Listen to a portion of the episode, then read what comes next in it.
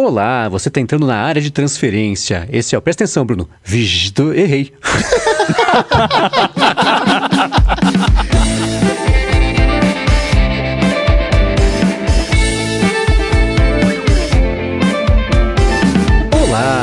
entrando na área de transferência. Esse, ó, Bruno, presta atenção, hein? Esse é o duzentésimo, vigésimo nono episódio aqui do podcast, apoiado, como sempre, pelos nossos queridos detentos no apoia.se barra área de transferência e no picpay.me barra área de transferência. Acertei? De primeira aqui, hein? Quem tá falando aqui... Muito bem. Só que não, né? Quem tá falando aqui é o Marcos Mendes e assim como toda semana, tudo do Gustavo Faria, do Guilherme Rambo e do Beta Casemiro, que é o que tá aqui no nome dele aqui na transmissão ao vivo. Tudo bem com vocês? Olá! Excelente, excelente, excelente. Eu sou o Beta Casemiro porque agora eu vivo com vocês no mundo perigoso dos betas, cara. Boa, boa. Quero saber tudo sobre isso, como tá para vocês, compartilhar minha experiência também. Mas antes disso, claro, vamos começar aqui com follow-up em relação ao episódio da semana passada. E bastante gente fazendo uma pergunta pra gente aqui. Perguntaram pra mim também sobre o loop matinal. Perguntaram sobre o Rua Podcast, que eu sei lá pro Bruno Carneiro também.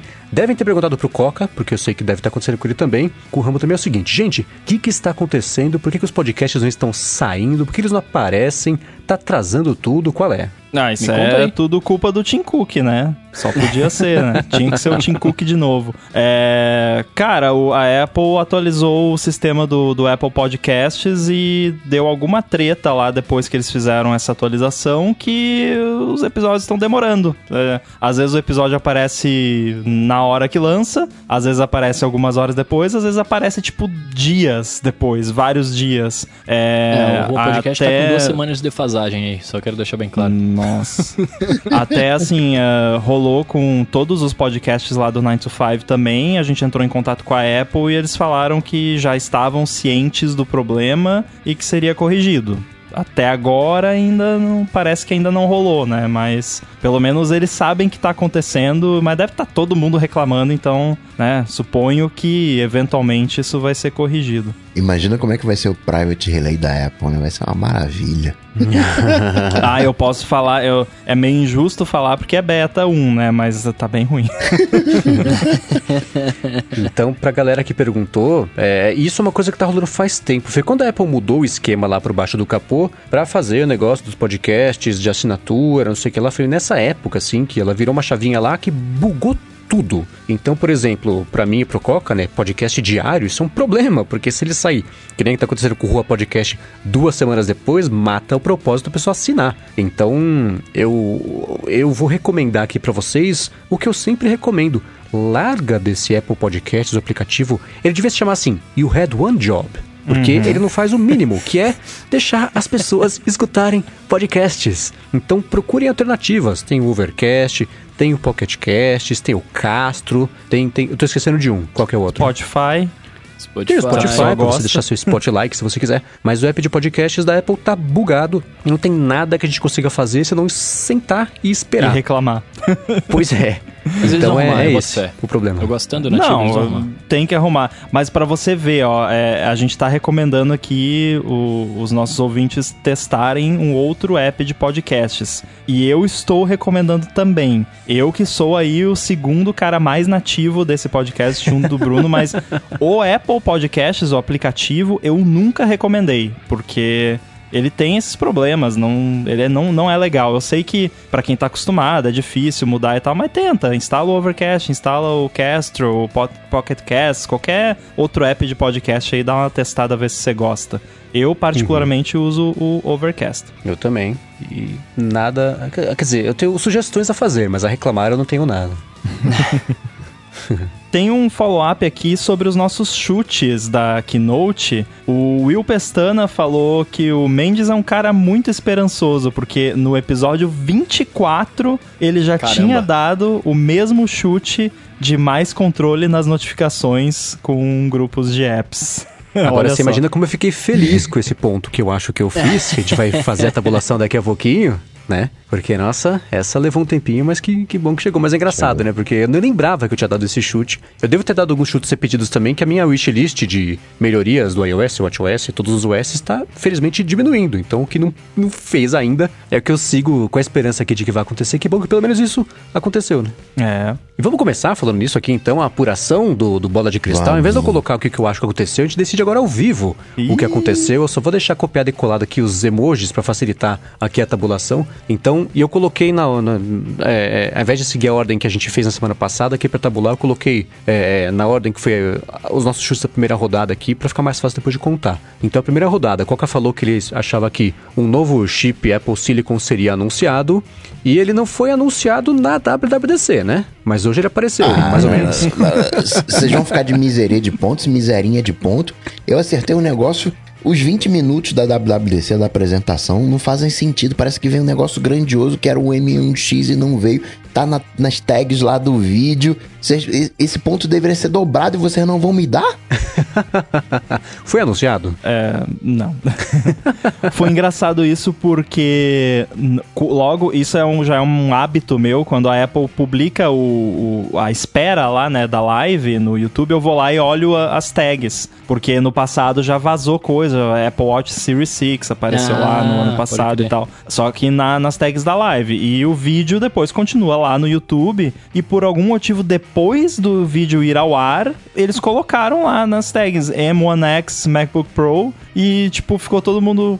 Hã? Quê? Né?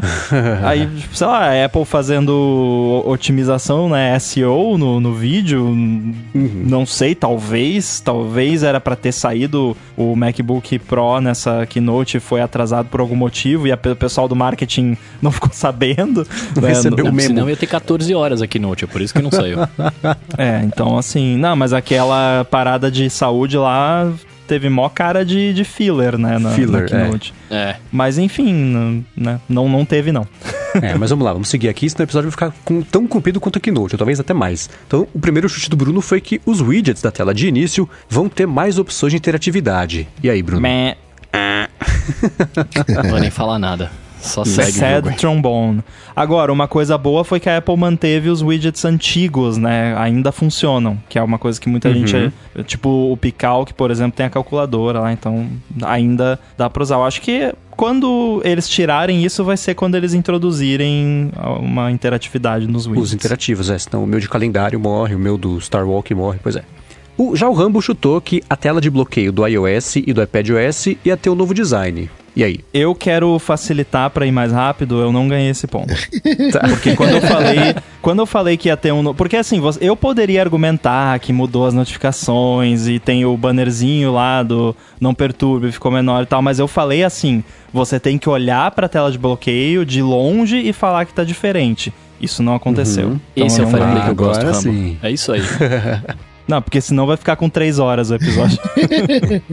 e no fim da primeira rodada, eu falei que iam chegar mudanças significativas no sistema de notificações. E aí? Ponto? Esse valeu, esse valeu. Primeiro esse ponto dessa, dessa Esse foi um ponto justo, ponto justo. Olha só, hein? Esse foi na mosca. Boa. A segunda rodada começou, vamos, não começou com isso, mas vamos começar aqui com isso agora para ficar mais fácil tabular depois. O Coca falou que a nova versão do macOS não vai ter grandes novidades. Ah, é um pouco tem subjetivo. uma grande novidade, vai. Eu, eu gostei do Universal Control, gostei de estar tá tudo Isso, unificado. Da bruxaria, eu ia falar da bruxaria. É, é. aquela coisa de, ah, ó, chegou o FaceTime novo pro iOS 15, mas, mas não chegou pro Mac. Achei legal que andaram com tudo junto, né? agora o, ecossistema tá uhum. todo pareado e acho, acho que isso foi uma coisa boa, né? Enfim, pode até considerar isso como uma grande, uma grande novidade, mas a minha ideia era que não teria nada revolucionário e, assim, não vi nada revolucionário, ainda que o Universal Control seja grandioso. Mas, assim, a minha expectativa é. do macOS não mudou. Assim,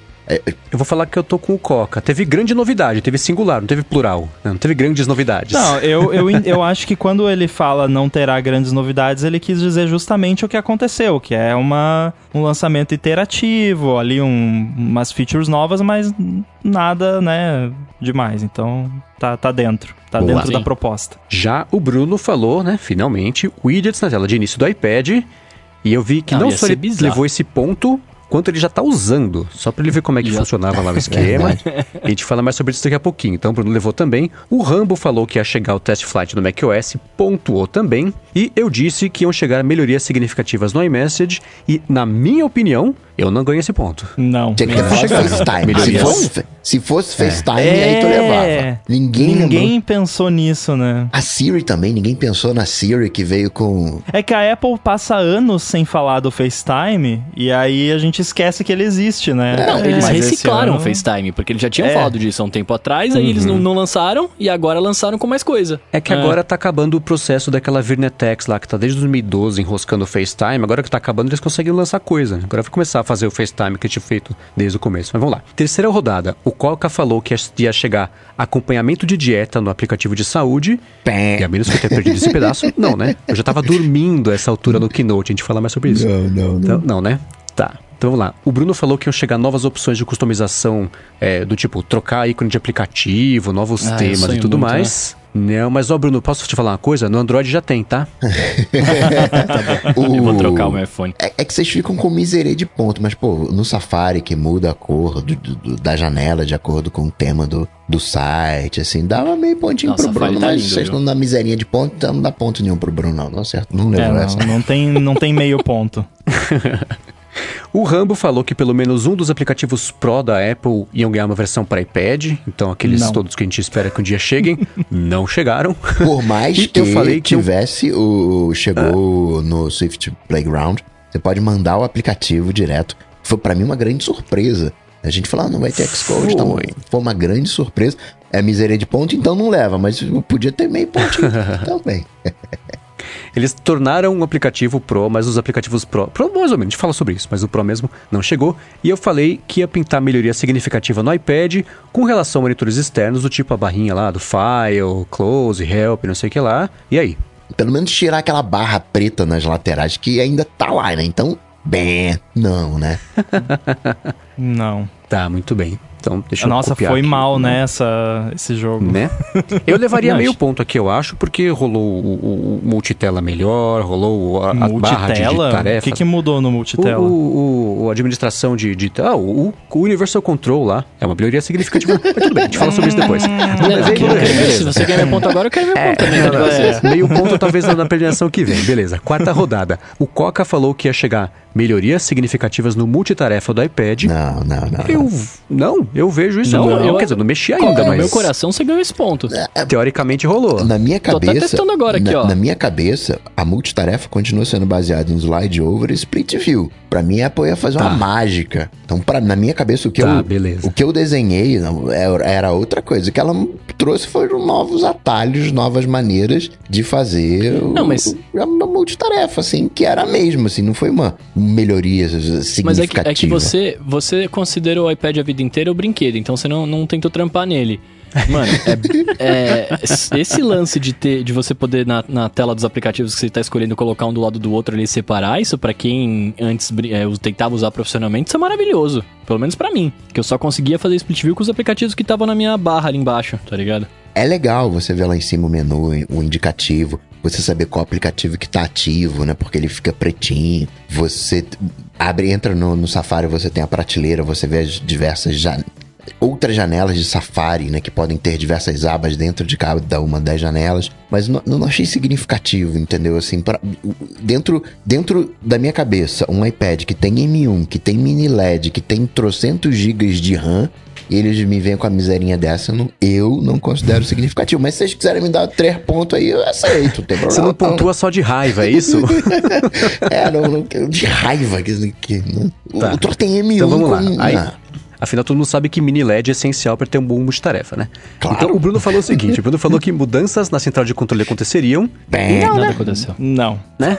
É uma coisa que nem a apareceu a central de controle na não, Keynote, é, eu acho. Pois é, não foram nem citados como exemplo do que não fazer. O Rambo falou que ia pintar App Library no iPad, acertou. Uhum. Depois de 3, 4, 5, 6, 7 chutes, um ponto dentro aqui na, na nossa sequência. e eu falei que iam pintar finalmente mostradores de terceiros no WatchOS 8. E você falou e... que não ia ganhar o ponto. Falei que não ia ganhar o ponto e acertei que eu ia errar. Então não ganhei aqui o ponto sobre vamos, isso vamos, também. Vamos fazer essa bola de cristal ao contrário? Quem errou mais ganha? o prêmio abacaxi da bola de cristal. Vai ser o abacaxi de cristal. Acho que um dos piores aproveitamentos ever aqui da bola de cristal, o Rambo ganhou com dois pontos e nós outros três empatamos em segundo lugar com um pontinho cada. Aê! Parabéns, parabéns. Tô sentindo o peso aqui da, da, toda, já tô botando na mochila, vou botar o Mertag em cada. Boa, pra não perder. Ou então você pega os AirPods, coloca os AirPods, não precisa mais de AirTag, é... você pode usar os AirPods agora. Ou então um iPhone desligado, você que tem muito iPhone, coloca um iPhone desligado lá e pronto também. Verdade, dá pra localizar agora. Mas vamos lá. WWDC, quero saber de vocês, antes de começar a falar sobre as novidades aqui, se vocês estão mantendo a mesma opinião sobre esse esquema de eventos, o que vocês acharam desse evento específico, e aí? Ó, bem rápido, sucinto. Eu gosto desse tipo de evento, continuo gostando. A apresentação, a keynote dessa WWDC não foi bem produzida, na minha opinião.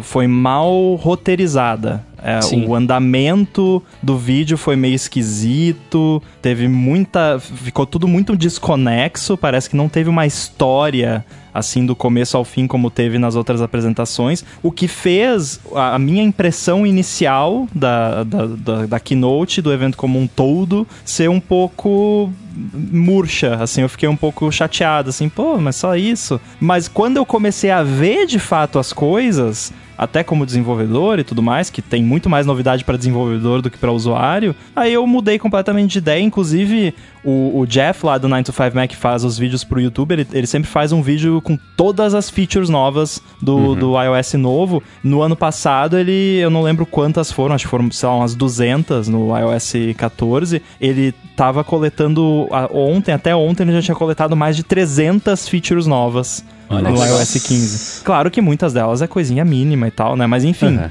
é assim. Só que a apresentação não, não conseguiu me convencer, sabe? Parece que eles não conseguiram vender o peixe do, do que eles estavam anunciando, embora os anúncios tenham sido legais. Só que a, a apresentação deixou a desejar. O que eu não gostei é que foi uma apresentação para foi uma apresentação pública. Mostrou as novidades do iOS 15, do Monterey, mas não foi não foi um evento para desenvolvedor, não foi aquela coisa, desenvolvedores, tô aqui para vocês, como era nos Mas anos... podia ter sido uma apresentação pública boa, né, pelo menos. É, assim, não, não isso foi. Ficou meio, assim, meio assim, assim, assim, isso foi uma coisa que eu não gostei. Eu não é. senti, levando olhando que a Apple tá enrolada com os desenvolvedores, tá tomando um ferro ali de, de, de processo aqui, antitrust ali, ela poderia ter feito um carinho, né? Ela já foi muito mais carinhosa com os desenvolvedores nas outras keynotes do que dessa vez. Dessa vez, ao menos no evento, ok, é online, mais pessoas de repente vão assistir. De repente mudou o foco do por ser online, todo mundo acompanhando, não tem mais aquela coisa de ah, vou viajar para lá. Mas eu senti que foi um evento pro público em geral e não fez o carinho necessário, devido talvez àqueles que mantêm o, o que é o foco do evento, né? São os desenvolvedores. É, eu, cara, eu achei, eu achei três coisas, na verdade. Primeiro, eu, eu fiquei um pouco chateado no começo, porque quando eles começaram a mostrar aquele barulho de plateia e etc., por alguns instantes eu achei que tinha gente lá saca? E aí eu comecei a pensar, falei, mano, tá acabando a pandemia, né? Que da hora, tal, os caras já tá, a galera que tá lá deve estar tá vacinada, legal, tal. Não, e aí era só os, os mimojos lá, eu falei, puta, que saco, beleza. É, segunda coisa, eu acho que ela se perde um pouco no meio quando eles começam com iOS, que querendo ou não, não sei para vocês, mas para mim é sempre a coisa mais legal de se ver, tá ligado? Eles começaram com iOS lá, falaram bastante, né, tal, mas aí depois no meio lá começou a falar de saúde, começou a entrar uns filler, como a gente falou no, nos bastidores aqui, né, da gravação. Aí até me deu uma preguiça, eu falei, ai, nossa, que saco. E eu achei também que algumas coisas que eles estavam mostrando de iOS, etc., eu acho que a Apple perdeu um pouco o timing, assim, saca?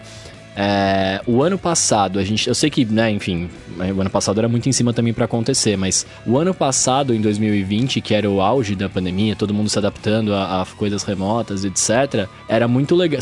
Teria sido muito legal eles terem dado esse enfoque que eles deram agora para você estar longe dos outros, né? Querendo ou não, quando o iOS sair e essas coisas entrarem lá, que a gente vai falar mais pra frente, né, de FaceTime e afins, a galera vai querer, já vai estar tá pronta para se ver. Então, meio que, tipo, assim, é legal os recursos novos que entraram, eu gostei de muitos, inclusive, mas eu achei que ficou um pouco fora de timing, sabe? Assim, tipo, é, talvez, não sei, não sei dizer o que, que eles poderiam focar de melhor, mas não deixar com tanto destaque a parte de, olha, estamos longe, não podemos nos ver, não sei o quê, porque isso tá, isso, principalmente nos Estados Unidos, tá acabando tá ligado? Uhum. Parece que alguém tentou fazer a, a keynote como se fosse um filme do Tarantino, só que não conseguiu, né? Que tipo, começou pelo final, daí depois voltou pro, pro começo, foi pro meio, é. É, só que não de um jeito Nolan legal, também. né?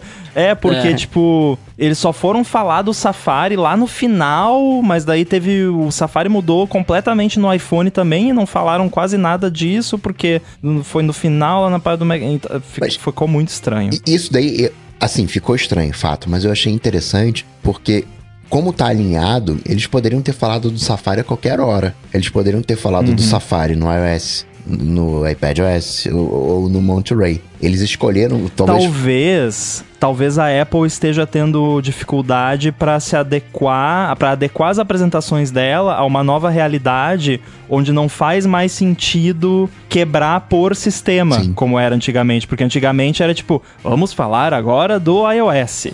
E aí era um monte de coisa que só tinha no iOS. Mas agora não é uhum. é mais assim. Agora não, vamos falar do FaceTime e é. Não, é, gente, é o FaceTime. É o FaceTime no Mac, no iPhone, no iPad, na TV, não sei lá mais aonde. É, faz, faz sentido isso. Talvez eles ainda não se acertaram com, com essa diferença. Né? E posso uhum. falar mais uma coisa? Eu, eu achei que também, assim, quando eles começam falando de iOS e, e, e deixaram outras coisas pro final, na minha cabeça eu falei, mano, vai vir umas coisas muito da hora agora, né? Porque uhum. eles, querendo ou não, estou falando de iOS agora e, e, e, eu gostei do, do iOS no geral. Então eu falei, mano, se eles começaram com isso aqui, vai vir uns bagulho animal. E aí no meio vem uns negócios de saúde lá que eu falei, ah, aí o relógio também, que eu não gosto muito, né? Enfim. É, eu fiz isso. Esse foi um assunto que a gente, a gente tentou não conversar muito sobre as novidades e, e sobre o evento aqui durante a semana para poder ter a nossa reação espontânea aqui e pela primeira vez falarmos sobre isso aqui ao vivo. E por isso que eu perguntei para vocês, porque eu tive essa mesma impressão. Não vou repetir o que vocês falaram, concordo com tudo. O que, uma coisa que. Um, um adjetivo que acho que vocês não usaram aqui, que foi a minha impressão, é que ela foi cansativa. Hum, foi, eu, eu acho dois que. dias, pra ter uma ideia. Então, e, e, e, o Michel Flyfeld tá aqui falando, cara, foi muito demorada. Ela não foi demorada, já teve keynote mais demorada, só que foi mais legal e menos cansativa. Esse negócio de, de, de do Rambo falar, de, que o Rambo comentou que faltou um fio condutor ali para entregar um assunto pro outro, que é uma coisa básica de roteiro. Eu tento fazer isso no matinal todo dia. É isso que eu quis dizer com o andamento, né? De tipo, você é, controlar o, a, a o espaço mesmo. tomado por cada tópico, né? É, e eu senti, no, na hora que chegou no final, que eu já tava exausto, foi, a primeira vez que eu senti assim, nossa, não acaba esse negócio num evento da Apple em muito tempo, porque foi, foi cansativo. E eu acho que é, esse, esse modo de apresentação que eles estão fazendo, nessa apresentação ficou super produzido, ficou, ficou todos os slides tinham todos os efeitos, sabe, assim, do PowerPoint, uhum. que você fala, nossa, quem fez isso aqui foi muito louco nos efeitos, colocou todos ao mesmo tempo, foi meio isso, assim, dá para diminuir um pouquinho isso. Eu senti senti falta do, do, do, palco e um caboclo por vez ali apresentando e falando e saindo e passando a bola pro próximo. A introdução um mais... foi péssima. É, então. Não gostei nem um pouco daquela introdução. Digo, é, foi, eu, eu, eu tava lavando a luz e continuei lavando a luz também nesse pedaço. É, porque às foi... vezes a, a, às vezes a introdução, ela é cheesy, né? Ela é meio brega, mas é um brega uhum. divertido, que você pelo menos dá risada Sim. e tal. Aquela ali foi só brega. Tipo, não foi engraçadinha, é. não foi aquele brega fofo, né?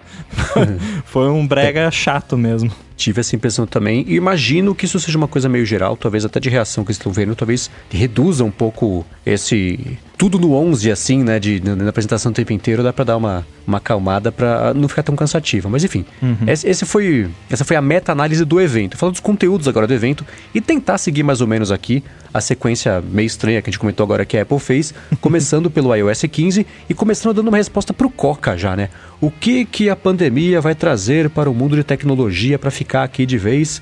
FaceTime, aparentemente, né? É. é. eu quero ah, mas fazer eu gostei um... muito do FaceTime. Eu também, mas eu, um comentário que, assim, eu vejo muita gente falando, pô, mas só agora que já tá, entre aspas, acabando a pandemia, né? Quem dera. É, por que, que a Apple não lança? Pô, por que, que precisa de uma atualização do sistema? Mas é, é complicado. Eu entendo esse pensamento, mas ao mesmo tempo eu sei como funcionam as coisas. Assim, é uhum. isso que a Apple tá anunciando é extremamente complexo. Provavelmente uhum. ela começou a desenvolver isso no começo de 2020. Talvez ela já tinha começado até antes da pandemia ser algo, né? Uhum. E assim, não, não tem como correr. É, então, por isso que eu comentei que eu achei que é, o ano passado também tivesse muito em cima, porque a gente estava no, no começo da pandemia, mas eu acho que anunciar isso agora é meio perda de timing mesmo. Talvez, tipo, isso é muito legal. Eu gostei muito do FaceTime, eu acho muito da hora tudo que eles anunciaram lá de verdade. Eu acho bacana mesmo. Agora, talvez o foco, não, não talvez mostrar isso não, não foi tão interessante agora. Saca? É, tipo, podia anunciar que eles não mostram outras ah, mas é que é tá útil em outros. Não é só útil em contexto de pandemia, né? É isso útil ficar, em contexto exatamente. de. Sim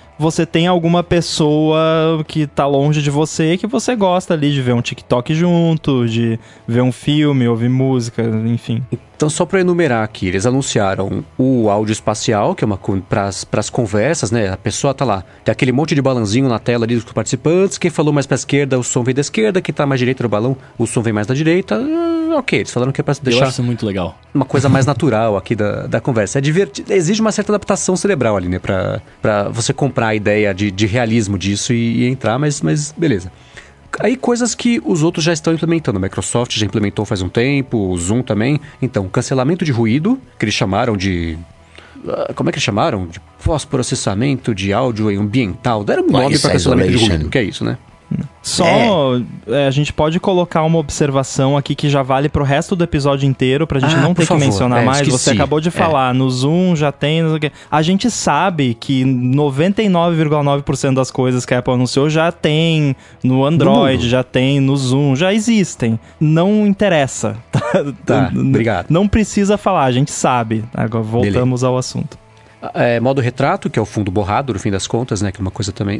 Que já tem no, no, no, Teams, por exemplo. E uma coisa que sempre fez muita falta, bacana que vai chegar agora, os links de FaceTime para que seja possível você enviar um link para o seu amiguinho do Android, para alguém abrindo o computador, fazer uma reunião, marcar a hora, mandar um link, puma, cai todo mundo ali dentro, que é uma coisa que, essa sim, apesar de eu não saber a dificuldade técnica de implementar isso de um jeito mais rápido do que foi, é uma coisa que sempre fez muita falta e que teria sido uhum. muito útil para a Apple há um tempo já ter implementado uma coisa dessa. Eu comentei, dessa. acho que no comecinho da, da pandemia, eu, eu falei que o, o FaceTime, um dos motivos do FaceTime não ter pegado é porque você precisa ter a conta da Apple, device da Apple, papapá, e aí a galera não usa. É, uhum. E que a grande vantagem do Zoom era justamente que você só precisa mandar um link pra pessoa, a pessoa clica no link e já entra na, na reunião. E no Sim. caso do FaceTime, pelo que eu entendi, vai ser melhor ainda, porque não vai ter que instalar nada. Você já entra direto no browser e uhum. provavelmente o FaceTime vai funcionar no Safari, que nenhum desses negócios de ligação funciona no Safari porque não uhum. quer.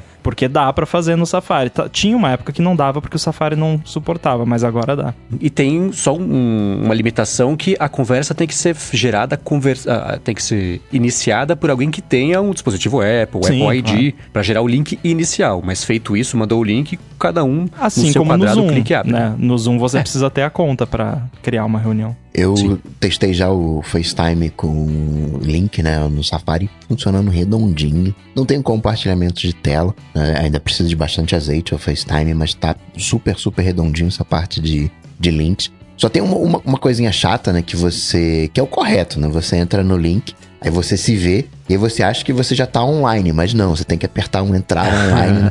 aí eu fiquei mó tempo assim, caramba, não tá acontecendo nada. Aí tinha um botão lá embaixo. Entre na conferência. Ah, tá bom, vai. Aí eu entrei. Aí no iPhone eu autorizei, aí tudo, tudo funcionou, mas tá bem, bem legal. Gostei. Eu achei também curioso isso, acho que também é outro comentário que vale para vários dos anúncios, como muita, da, muitas das coisas que a Apple anunciou já estão disponíveis. Principalmente essas coisas que envolvem serviço. Porque nos anos anteriores era muito comum a Apple anunciar: ah, o FaceTime na web, ah, vai estar tá disponível né, no outono Later ou no ano que vem. É, e esse ano isso, algumas coisas, sim, o Xcode Cloud é um exemplo, mas isso é mais de desenvolvedor. Mas enfim, é, o, isso aí, o FaceTime na web, o lance de private relay, de esconder e-mail, um monte de coisa de serviços que a Apple anunciou já tá tudo disponível no, no primeiro beta, que é, não é comum, assim, nos outros anos uhum. costumava demorar. É. E uma última coisa que ela anunciou pro FaceTime foi o tal do SharePlay, que eu foi... muito. A ideia é muito bacana, é legal, a tecnologia é bacana. Eu só, só comentar uma coisa que eu achei curiosa, que foi o primeiro tiro no pé que a Apple deu da parte de, de anticompetitividade, né? Porque deve ser fazer o, o, discurso desses eventos, especialmente agora, deve ser um desafio gigantesco. Eu não invejo o trabalho do redator que tem que fazer isso. Porque tudo que é dito nesses eventos tem que ser analisado sob todos os espectros de PR, dos processos todos de anticompetitividade que estão acontecendo, dos que vão acontecer, né? Então, o que é o SharePlay? É aquele negócio que outras plataformas, de novo, já não tem como começar a frase e falar isso. Já tem, tem no Disney Plus, tem não sei onde que é. Você gera um link ou começa a assistir um negócio, convida os amigos e todo e cria-se uma sala virtual, todo mundo vê a mesma coisa ao mesmo tempo para poder reagir ao mesmo tempo. Então vai ser, sei lá, é, o Disney Plus é compatível, todo mundo vai ter vendo Mandalorian lá e no, durante a chamada FaceTime conversa. Espero que não faça isso comigo, porque eu em silêncio, mas conversa, interage, reage, manda aquelas coisas Volta todas. 15 segundinhos, então vai funcionar. assiste de novo os 15 segundinhos ali, um efeito. Que vai deixar louco. Mas pausou em um, pausa todo mundo, volta. Então, vai ser HBO Max, Twitch vai funcionar, TikTok vai funcionar, que pode ser uma coisa divertida. E aí o, o, Nossa, o Craig Federighi eu falou... Eu senti a ironia nessa frase. TikTok é legal. Ser uma pode coisa ser divertida. Uma, pode ser uma coisa divertida. Tô, tô reconhecendo aqui que nem tudo é feito para mim. Uhum. É, mas teve uma hora que... E aí o, o Craig Federighi... Não, isso aqui inclusive é um recurso que é muito melhor do que o dos outros, porque ele funciona por todo o sistema. Eu falei, jura? Por que será que ele funciona em todo é o sistema? Mesmo? E, é, eu falei, ó, oh, tiro no pé, hein? Mas e aí, que vocês acharam Porém, comentário também. Adorei esse recurso. Uh, outra diferença dessa WWDC. Em anos passados, em anos uh, anteriores, não teria API disso, desse uhum. serviço. Isso só iria funcionar no Apple Music, no TV Plus, no podcasts da Apple. A Apple não teria lançado isso com API. Ela lançaria só para os serviços dela. Aí, sei lá, dois anos depois, no iOS 17, ia ter API para os desenvolvedores. Mas esse ano isso não aconteceu. Eles lançaram uhum. já com a API. Teve, é, esse foi o ano do antitrust na WWDC, porque lançaram isso aí isso. com com API para desenvolvedor, lançaram API do Shazam, lançaram API do Screen Time para os apps poderem criar os seus próprios apps que funcionam como screen time da Apple. Então, é o, o, antitrust está batendo ali, né? Então, mas assim, eu, eu gostei muito e, e, é bem legal que isso não é só para vídeo, áudio e tudo mais. Isso serve também para dados. Então, por exemplo, até tô pensando em fazer lá no, no Studio, você começa a chamada no FaceTime, todo mundo abre o Chib Studio e fica mexendo lá no, no bonequinho junto. É, ou de, aplicativo de desenho, jogos, isso pode ser usado para outras coisas, não só para multimídia. Então, uhum. tá, tá bem interessante isso aí. Uma coisa para ressaltar nessa historicamente, falar, ah, tá disponível para todo o sistema, é que uma das vantagens de você ter isso no sistema é que quando você usa isso por aplicativo, acaba que você perde uns frames. Quem já usou soluções assim, já viu que tem umas, algumas horas que estavam mais agarradas. Sendo pelo sistema, a tendência é que funcione muito mais liso e cada um tem o seu stream, né? O, o que eles fazem no caso de multimídia é uma sincronização do playback. Mas se eu tiver ali no, no, no meu Netflix, o Coca no Netflix dele, cada um vai estar tá assistindo no seu Netflix e ele vai uhum. só cuidar de que o playback fique sincronizado. Então, se pausar no Coca, pausa no meu, se voltar, volta no meu e vice-versa. Mas cada um tá fazendo o seu streaming. Então, se a minha internet estiver boa, eu vou estar tá vendo em 4K. Se a internet do Coca estiver lenta, ele vai estar tá vendo em 480p, mas os dois vão estar tá sincronizados e o fato de um estar tá com a internet um pouco menos boa que o outro não vai afetar a qualidade do playback de todo mundo, né? Que tem muito. Uhum aplicativo uhum. que faz isso e basicamente ele faz um stream de vídeo e áudio para todo mundo e aí fica o menor denominador comum e geralmente não é muito bom, né? É, como a gente pode ver aqui pelo StreamYard às vezes nas nossas gravações, né? Então é, é bem bacana o jeito que isso, que isso foi implementado. Agora a Netflix não entrou na brincadeira, não toparam, pelo menos por enquanto, fazer. É, mas acho que é questão de, não, já, já vai muito tempo. É questão de tempo, mas muito é, tempo, né? É, eles estão dentro do aplicativo de TV, mas enfim, não rolou. E o lance do SharePlay também é que eu acho que assim, eu, eu falei, gostei muito tal, que é uma coisa que eu adoraria ter quando eu tinha meus 15 anos, tá ligado? Porque aí você, de fato, né, não pode ver uma pessoa em algum momento, né? Quando você é meio adulto, isso é legal, é bacana saber que existe, mas a gente acaba, não vai acabar usando tanto. Mas a molecada de hoje em dia, cara, isso é muito da hora, tá ligado? É muito da hora mesmo. Eu fiquei bem feliz pela, pela uhum. criançada. Um exemplo que ele deu que eu estranhei, e aí é porque aí totalmente preferência e hábito de consumo de mídia. É assim, ah, você pode escutar música junto com seus amigos, É uma coisa que Eu fiquei fariam? curioso pra saber como isso funciona. Porque, tipo, É. você vai, você vai ouvir música com a galera, e enquanto tá rolando a música, a música vai ficar no teu fone. Você vai estar fazendo FaceTime e vai estar no teu fone também. Vai- ele vai rolar Então. música de background ou vai ficar alta quando alguém falar ela diminui? Não, ele tem o saco? ducking. É, o tanto pra qualquer multimídia. Se você tá assistindo o filme e alguém quiser irritar o Mendes e ficar conversando durante o filme, ele vai, ele abaixa um pouquinho o volume do filme pra você ouvir o que a pessoa tá falando e depois volta. É, música, eu imagino que seja a mesma coisa. Pra música, particularmente, eu não me veria usando, porque música pra mim é uma experiência puramente individual. Eu gosto de escutar sozinho, quieto no meu canto. Mas pra, de repente, assistir uns vídeos ali com, com alguém e tal. Sei lá, se eu tô viajando, quiser assistir o vídeo com alguém. É, não, não me vejo usando isso tão cedo, mas eu, eu, eu conheço gente que faz isso, que tem amigos e tal, principalmente agora na, na pandemia, ou tem amigo que é de outro país e tal, e a galera se reúne pra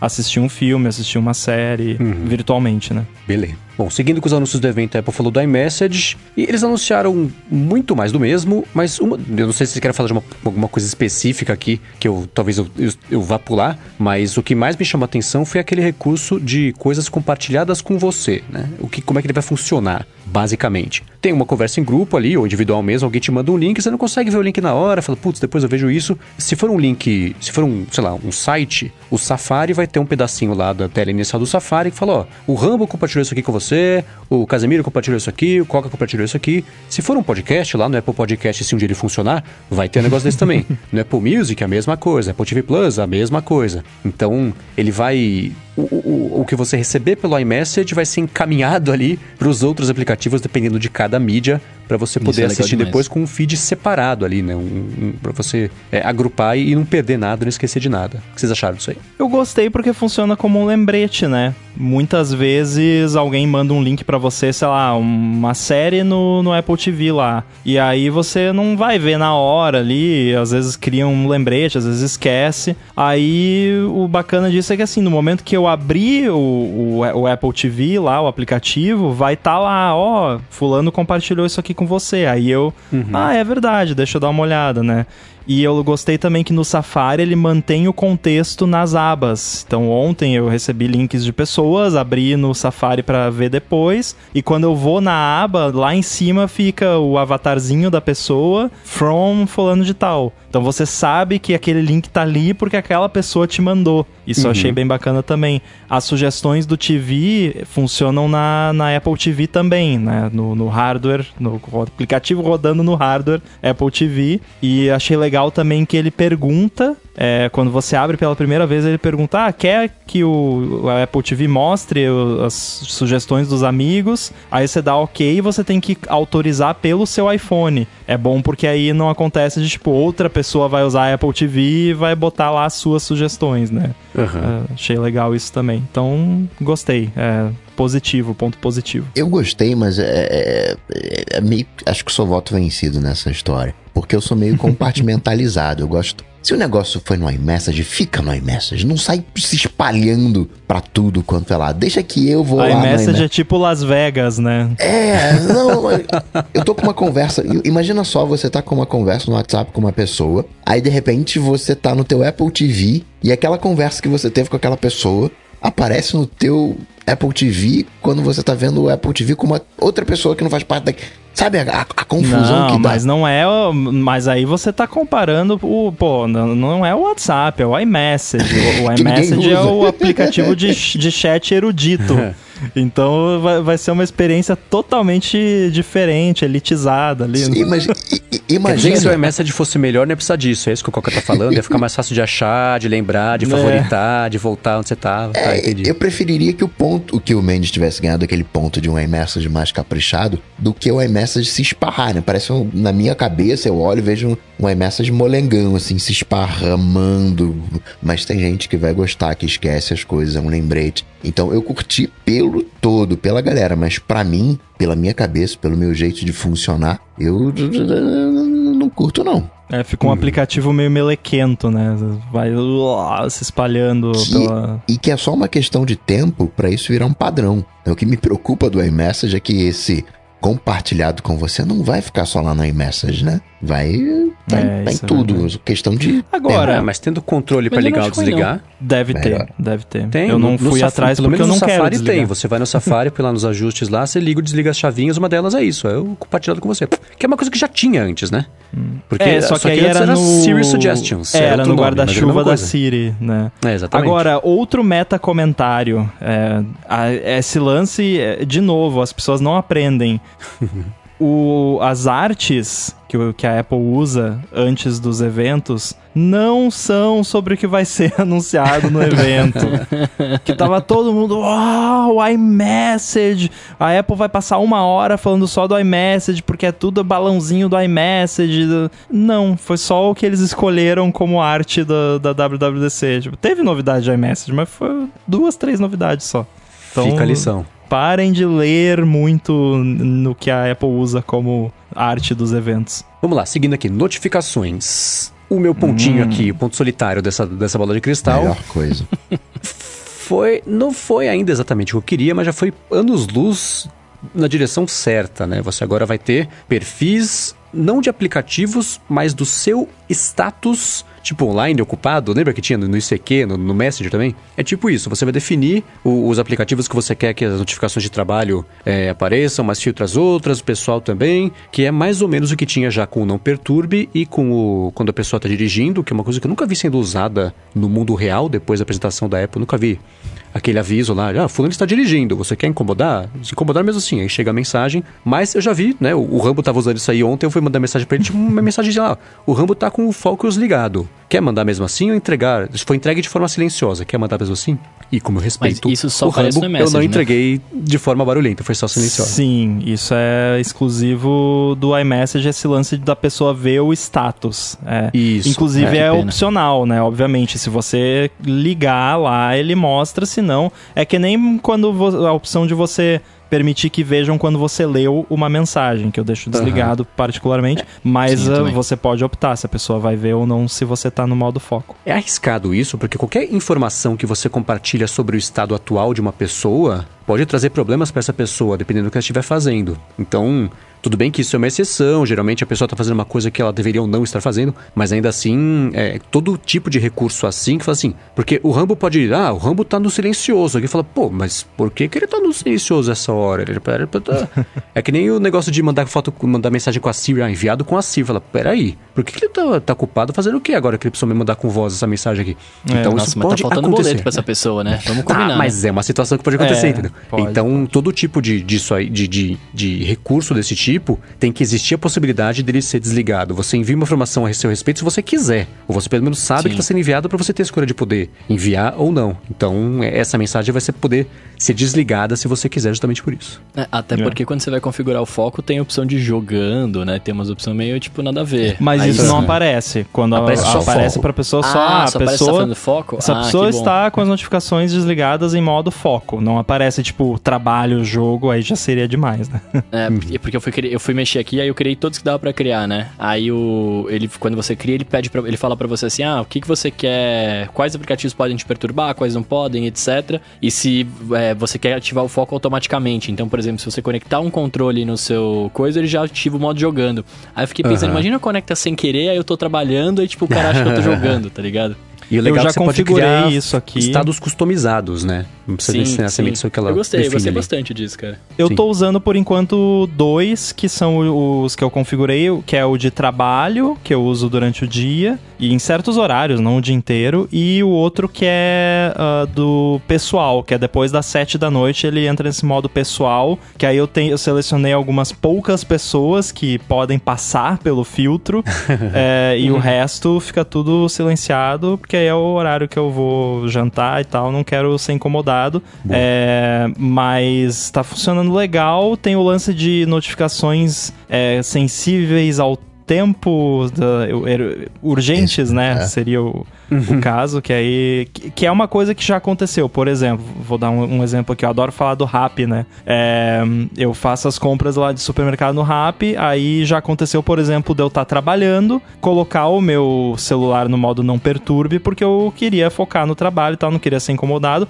Só que tava rolando a minha compra lá do, do rap, e aí a pessoa que tava fazendo a compra lá, ah, faltou não sei o que, tro quer trocar por alguma outra coisa e tal, e aí eu não recebi a notificação, e aí deu ruim lá, porque aí a pessoa, né, deu, deu ruim com a minha compra lá. É, e aí, nesse caso, por exemplo, ele poderia me mandar como né, urgente e eu veria mesmo assim, mas eu não veria uhum. a notificação do Twitter. Eu não tenho notificação do Twitter ligado, mas enfim, não veria a notificação de outras coisas irrelevantes. Mas como, mas como que funcionaria isso entre devices? Porque ele te mandaria a notificação pelo RAP, aí você teria que liberar o RAP só para te mandar a notificação, é isso? Você configura no. Não, mas é que assim, tem isso. Você pode configurar aplicativos específicos. Ó, esse uhum. app pode passar, tranquilo. Você pode configurar então... contatos, então qualquer mensagem que for do Bruno uhum. vai passar. Ou uhum. o aplicativo pode marcar determinadas notificações como urgentes, o que é um hum. perigo, porque aí pode ter aplicativo que vai, não, toda a minha notificação é urgente e, e pronto.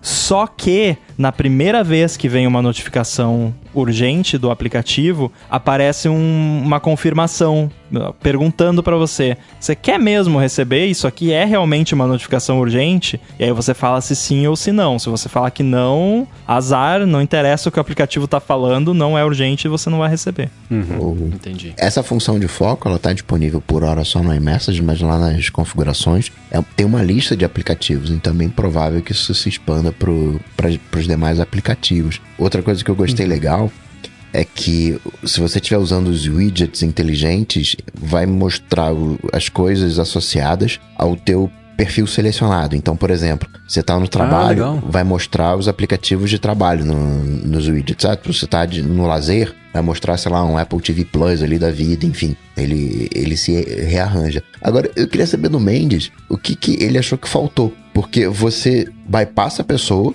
né? A pessoa pode furar o teu trabalho, né? Enfim, você tem a configuração de, de pessoa, você tem a configuração de aplicativo e você tem essa configuração de urgência, que atendia aquilo que você falou, não, não vou e-mail, não vai chegar para mim notificação de e-mail, sei lá, depois das seis. Nessas pessoas aqui, mesmo que eu estiver trabalhando, eu vou, vou receber a notificação. O que que você, o que que você ajustaria nesse esquema de notificação, Mendes? Primeiro, eu reformularia todo o sistema de notificação que existe no universo da Apple para poder categorizar. Isso é uma coisa. É que tudo isso pode ser burlável e tudo. É tipo isso: é, todo aplicativo acha que a notificação dele é a mais importante do mundo vai ter prioridade. Tudo bem. Vamos supor que existissem consequências para bobagens que se fossem feitas. Então, é, é, você ter as categorias de, sei lá, o aplicativo do banco. Eu não quero saber da live de investimento, não sei, eu não quero. Mas se alguém clonar meu cartão é importante, então eu quero receber só isso, né? Mas partindo da premissa que o banco vai respeitar isso. Outra coisa também que eu adoraria que pudesse acontecer é o seguinte: o aplicativo não são estados, o meu estado é único, é existência. É assim,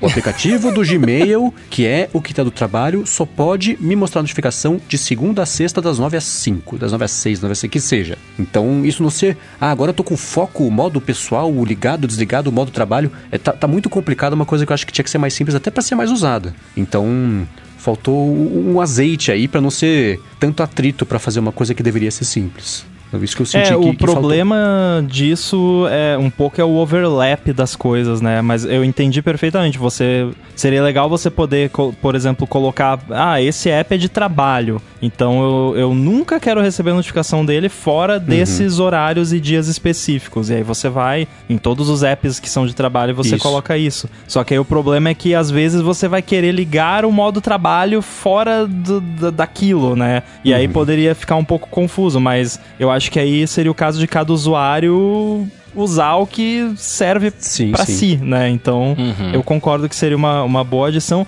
E eu ainda estou pedindo, vou continuar pedindo, o meu botão reportar como spam. Eu acho uhum. que tem que ter um botão lá nas notificações spam. Sim, e uma coisa que chegou também que eu achei ótima, que a gente não comentou aqui, a não ser que eu tenha perdido a hora que vocês comentaram, é o, o negócio de você poder silenciar por uma hora um aplicativo, por exemplo. A hora que chega a notificação, você arrasta pro lado, põe lá, sei lá, administrar, sei lá como é que vai chamar o botão em português, aí ah, silenciar por 5 minutos, por uma hora, por um dia, tem lá uns períodos que é, é, uma, é um silenciamento temporário da notificação, que não é nem permanente, nem um desligamento. Então isso eu achei bem bacana e já comecei a usar, inclusive, é uma coisa que eu tô usando bastante. Bom, seguindo aqui com os anúncios da WWDC, a parte de fotos teve um que pelo menos para mim foi bastante relevante e outro bastante irrelevante. Eu vou falar o que eu acho que foi irrelevante primeiro pra gente tentar passar rapidinho e a gente fala sobre o relevante depois. O irrelevante, na minha opinião, foi o anúncio dos slideshows. É do tipo, já não tinha isso meio mais ou menos do mesmo jeito, né? Ah, você consegue criar e editar agora, muda a trilha, muda não sei o que lá, tem efeitos, ele monta ao vivo. Você fala, tá.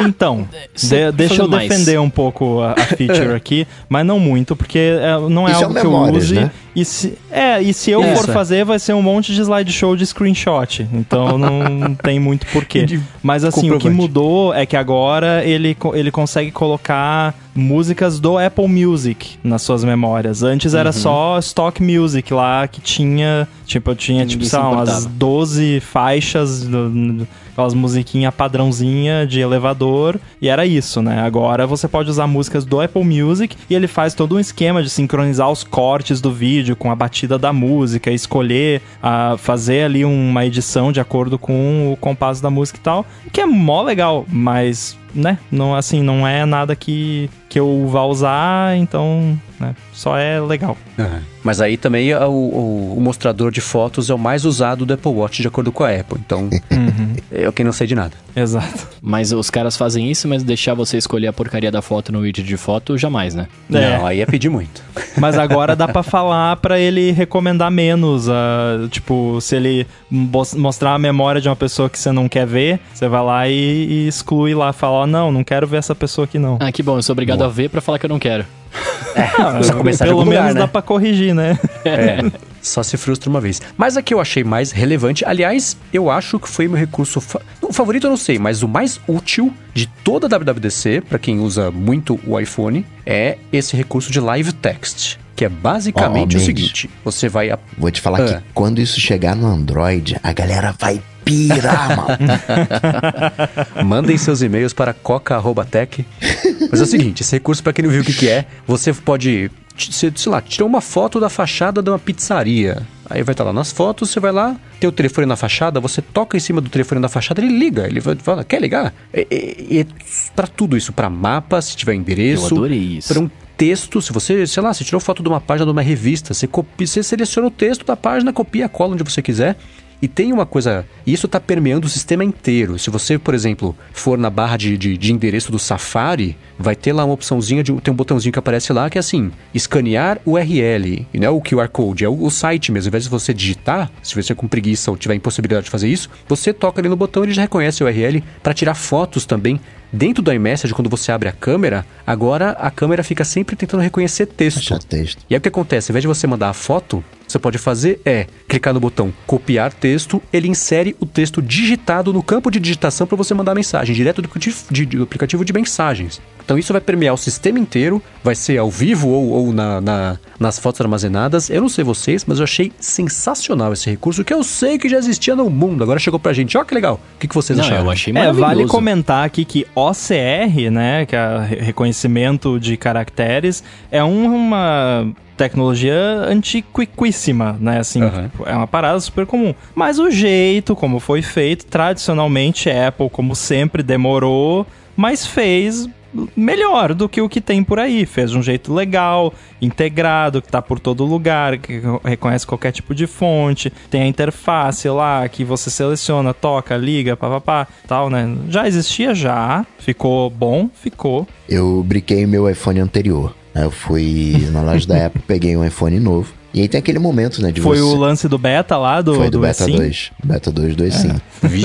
aí eu peguei um novo, legal. Aí tem aquele momento inicial de você configurar as senhas, aquela coisa toda. Então, iPhone novo, eu querendo a senha, tava na frente do Mac. Pô, beleza, minha senha é gigantesca, impossível de digitar. Sempre digito errado. Eu copio, né, uso a área de transferência universal, colo e tudo bem. Só que não funcionou. Só que você não tá no iCloud ainda. É, não, não funcionou. E eu selecionei para o colar, eu vejo lá, e-mail da câmera. Falei, que negócio é esse aqui? Aí eu toco, o teclado vira a câmera e como eu tava apontando, eu tava copiando a coisa do Mac, já tava apontado pro Mac exatamente por sorte, na coincidência, no meu e-mail, ele pegou o meu e-mail, leu, deu ok, viu, já preencheu, reconheceu a senha, aquele caractere, 26 caracteres doidos aleatórios, reconheceu tudo direitinho. Me encantou essa funcionalidade, assim, Google Lens, ok, Nossa, legal. agora eu vi vantagem. Mas assim, foi, é, é, foi, foi a oportunidade, entendeu? Tipo, caramba, eu preciso copiar isso aqui. Eu fui e tava apontado pra tela, pegou, capturou, foi.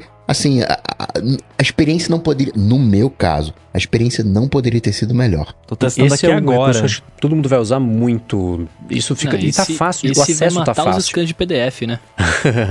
Esse fim de semana eu tive, eu, eu, sei lá, eu tava num lugar que tinha um roteador com uma senha enorme escrita por cima dele, assim. Aí eu tirei uma foto pra poder consultar depois se eu precisasse. Já teria sido perfeito isso. Eu poder tocar ali, selecionar o texto, passar pra minha namorada, por exemplo. Então, isso vai ser. A galera pegando o hábito de usar isso, vai ser muito útil. Eu tô até pensando em colocar minha senha agora de 60 caracteres, já que não tem mais que digitar. E eu fiz um teste aqui com a minha letra horrível agora, pra ver se ele reconheceria qualquer coisa escrita e reconheceu. Então, Uhum. assim, É, então. de parabéns. Bem bacana. Copiou aqui meu e-mail e senha. Ó, não, não vou- Ia mostrar ia mostrar aqui, ó. Essa aí eu achei bem Cara, bacana. que incrível isso. Ui, agora bugou aqui, ficou travado na câmera aqui o meu e-mail e minha senha. Saiu já, saiu já. Bom, seguindo com os anúncios, teve um monte de coisa tão legal que a gente sabe que vai demorar pra chegar aqui, tipo o mapas mais útil e com navegação e tudo mais. Pulando esse pedaço, a Apple começou a falar dos AirPods e falou de umas coisas, fez uns anúncios bacanas, falou de umas coisas bem bacanas, incluindo, por exemplo, que vai levar o áudio espacial pro tvOS, pro macOS também, e os AirPods vão ganhar aquele tipo que já pintou nas AirTags, nos AirTags, tem que me, me treinar a falar isso, sobre um jeito de, de lembrar você que você deixou ele ali no banco da praça e tá indo embora sem ele. Segura aí e volta, deixa lá. É assim?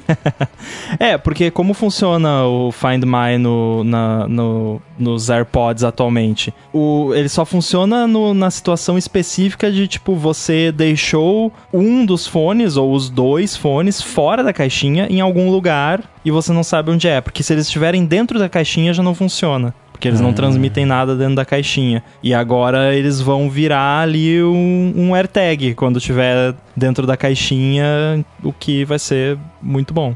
Mas tem o. Na Keynote tem o slide falando alerta de separação. Tipo assim, ah, você deixou ele pra trás e você seria avisado. Tem isso porque eu não, não consegui ativar isso, fazer funcionar esse alerta de separação. Você tá longe dos seus AirPods. Então, eu consegui fazer isso funcionar com o AirTag. O que acontece é o seguinte: isso vai, re- vai, vai ser necessário para que isso funcione um update de firmware dos AirPods. E não Ah. rolou esse update ainda. Teve um update dos AirPods Max, inclusive eu vou olhar aqui no Find My agora para ver se os AirPods Max de repente já estão com esse recurso habilitado. Mas é, eu tenho quase certeza que vai rolar isso, porque quando eu abro no Find My aqui o meu Apple Watch que tá com o beta, tem a opção de no- ser notificado quando esquecer, né? Basicamente, que é, inclusive funciona com o AirTag que eu ativei aqui, testei hoje e eu fiquei, fui pra longe deles e, e ele me avisou: Ó, você tá esquecendo aí. ó."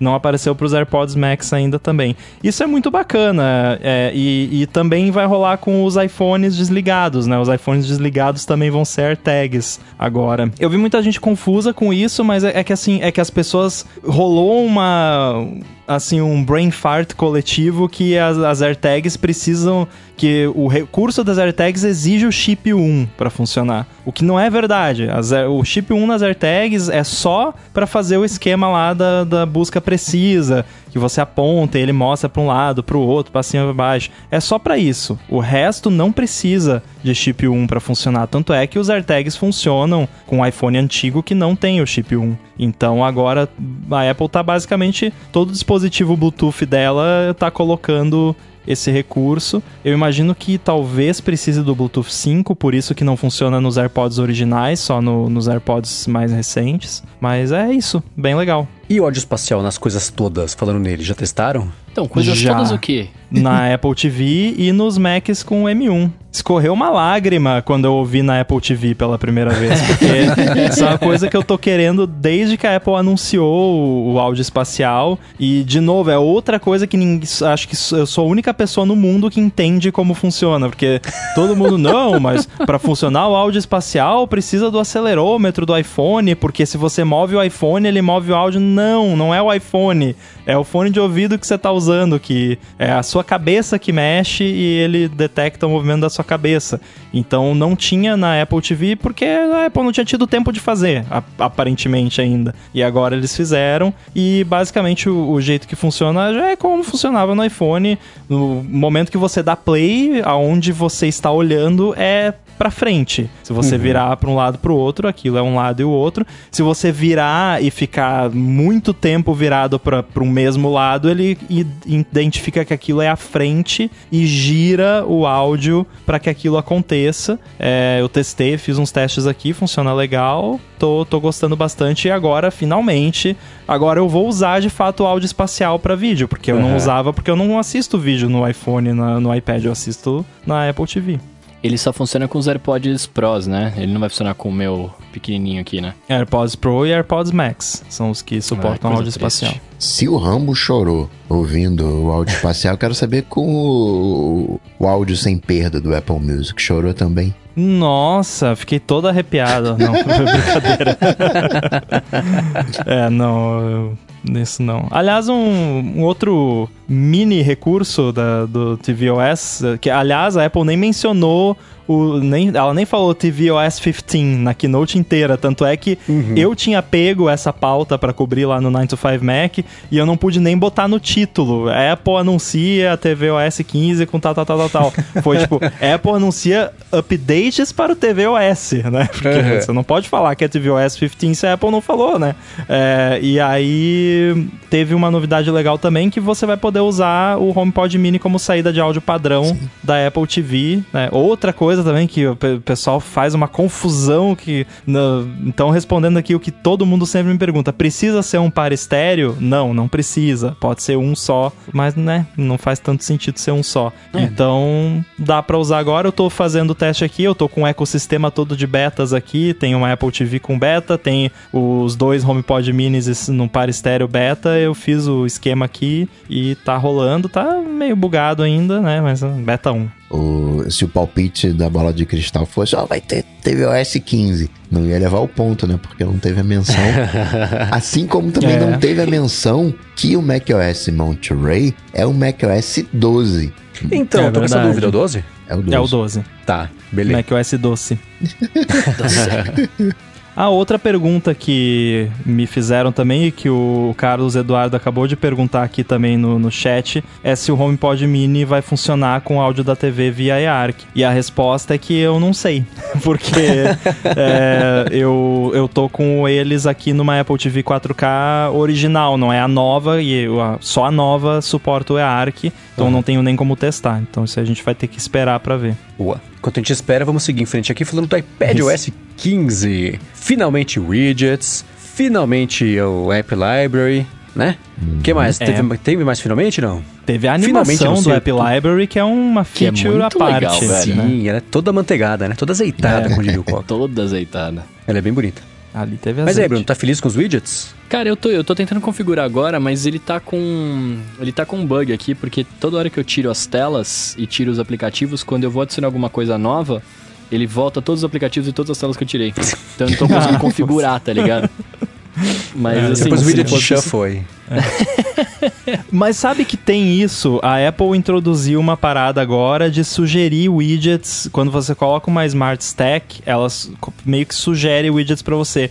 E eu odiei isso, porque eu tinha colocado duas Smart Stacks na home screen do meu iPhone, uma de cada lado lá em cima, aquele widget menorzinho, e eu botei widgets específicos, que, eu, que são os que eu quero ver. E aí agora, toda hora que eu desbloqueio o iPhone, tem um widget diferente lá, que a, a Siri sorteou pra, pra botar, né? E aí, toda vez que aparece, eu vou lá, seguro e boto suggest less, suggest less, suggest less. Vamos ver se alguma hora ela para, né? É, eu vou fazer um mini comentário aqui sobre widgets, que é o seguinte. Vocês sabem que eu usava um widget de calendário, Ah. que era o calendário do lado direito e os compromissos do lado esquerdo. Procurei, procurei, procurei, procurei, me dei por vencido, comecei a usar o próprio do iOS lá, porque os outros todos não eram como eu queria, as cores eram feias, a letra era feia, não, não rolou pra mim. A Apple matou esse widget. Não tem mais. Ela mudou, agora é um jeito diferente lá de mostrar que ficou inaceitável pra mim, então eu tô usando Não, peraí, zero peraí, widgets peraí, hoje no meu iPhone, porque o único que eu usava não tem mais. O widget do iPhone. Não, até bati no microfone aqui de desespero. O widget do iPhone, que. Eu vou tô até abrindo meu iPhone, calma. Que mostra o calendário do lado esquerdo, do lado direito e o meu compromisso do lado esquerdo não existe mais? Não existe mais. Do jeito que ele Ah, era não. antes, não existe mais. Ah, não, É velho. uma coisa tipo essa, só que é diferente agora, que eu, daí eu não lembro nem como é que era, meu cérebro bloqueou, porque trauma. Ah, e não. aí eu tirei. Tô usando zero widgets agora no iPhone. Tudo Caramba, bem, beta tudo- 1, vai saber se vai voltar, né? Você abriu um feedback já? Ainda não, mas eu vou abrir. Abre, porque esse é, o, esse é o widget mais importante do meu iPhone, é esse, cara. Ó, faz assim, ó. esse era o abre, único do meu iPhone. Manda o, manda um. Pode ser um screenshot que a gente copia o texto usando a câmera. é, né? É, manda um screenshot lá no grupo do ADT, que aí a gente, todo mundo que tá aqui nessa ligação vai lá e abre Nossa, o mesmo feedback. Boa, boa. Que aí a Apple vai ver lá, ih, olha só, tem um monte É. de gente aqui, ó. E no Brasil, ó, o pessoal no- lá no Brasil não tá feliz, não. Mas ó, tirando o que tá ruim, você gostou, Bruno? Eu gostei bastante, não, eu gostei bastante. Eu tô, eu tô nesse momento brincando de configurar meus widgets aqui, vendo como é que vai ser minha tela. Mas ele tá bem da hora, cara. Eu gostei. É, é que não, assim, né? Ele não vai é ter. feio. Eu acabei de ver o widget de calendário que preferia não ter visto. Nossa, é. É, eu, eu tava um pouco feliz, agora eu não sei se eu vou ficar tão feliz com isso, mas. É. no- ele não tem, às vezes, as coisas que tem no iPhone, né? Assim, tipo, tem coisas que vai, vai ficar devendo pra nós, mas, cara, tá bem bacana. Tirando os bugs todos, tá bem bacana. O que eu mais gostei até agora foi de. Foi de mexer no. No, aplica no, no próprio iMessage, que eu fiquei testando as paradas aqui. E eu gostei muito do aplicativo de tradução, como tá. Eu não sei se, se ele tinha. Porque eles deram uma ênfase nessa na, na apresentação, né? Eu não sei Aham, como é que tava porque eu não usava Não tinha. Não o tinha. Translate, é. Pegou agora. Não, eles tinham. eh, Não, não tinha, tinha zero? No iPad não tinha. Não, no iPad não, é, tinha só no iPhone, mas agora aqui no, no, no iPad tem e achei legal. Eu fiquei, eu, eu conversei comigo mesmo em duas línguas. O único ruim é que eu, eu conversei em espanhol e português, né? Aí na primeira frase que eu dei, ele perguntou em qual idioma que eu tava falando. Aí, tipo assim, espanhol, pra eu escolher espanhol ou português, eu falei, pô, mas é você que tem que me dizer, não sou eu, né? mas enfim, tira- eu, tirando isso eu gostei. Testei agora, enquanto vocês falaram, eu testei o lance da, de escrever aqui também, de tirar foto da, da parada, é muito da hora, velho. Acho que eu, eu vou fazer isso só pra mostrar pras pessoas, olha que legal. Se, se tem translate no iPad, com certeza chegou a calculadora também, né? Eu- É, esse só no iPad OS 15 Plus. o- uma coisa que eu gostei foram as notas rápidas. Eu achei muito legal. Você. Eu tô tentando ativar, não consegui ativar ainda. Como é que ativa isso? Eu Então, essa é a minha dúvida sobre esse recurso. Como as pessoas vão saber que ele existe? O meu já veio ativado por padrão, não sei. Eu fiz o movimento do, do canto. Um tirou o print, o, no, no esquerdo tirou o print e no direito entrou as notas rápidas. E aí você tem uma opção de configurar isso. Você pode inverter caso seja canhoto lá nas opções, nos ajustes. O meu veio habilitado. E o que eu achei mais legal é que você pega, você tá no, digamos, no Safari. Aí você vai, seleciona um texto, faz uma nota rápida, pega aquele texto, joga pra nota rápida com o link. Aí você pega a nota rápida e clica. Ele abre a Vamos ver se eu página, consigo fazer aqui. abre o, o, o, o Safari e pontera no texto que você selecionou. Possível. Não vou conseguir fazer. peraí, peraí. Vamos, vou eu consegui, mais eu aprendi a vez. fazer. Aqui no cantinho. É, o Rambo conseguiu. É. Eu consegui também. Só porque eu falei, não consigo mais. Então, eu, achei- eu achei bacana, é útil, eu só fiquei curioso sobre a que eu falo que é a descobribilidade. Como é que eu falo? Descobertabilidade dos recursos, né? Porque. Mas é, é legal. Eu, toda Mas esse a é o parte tipo de coisa notas, também que quem, quem vai usar isso vai. vai é, É, o tipo de pessoa né? que vai É. ler em algum lugar que tem e vai fazer. Tá. né? Pode ser. É que nem você pegar na multitarefa, pegar um aplicativo e colocar em cima de outro. Nunca que alguém vai adivinhar que dá pra fazer isso. É. É, só quem, só quem acha legal ou precisa usar de por algum motivo, né? Eu confesso que durante a apresentação, quando eles mostraram, foi nossa, tá aí uma coisa que eu acharia muito legal. Pra ficar mais legal esse recurso, seria se eu pudesse transformar isso num, num widget na hora. Que aí só que teria que ser o widget interativo, né? Tipo, deixa o widget paradinho ali, eu vou lá, escrevo o que eu quero como se fosse um post-it e, e já era, né? Mas isso não dá ainda.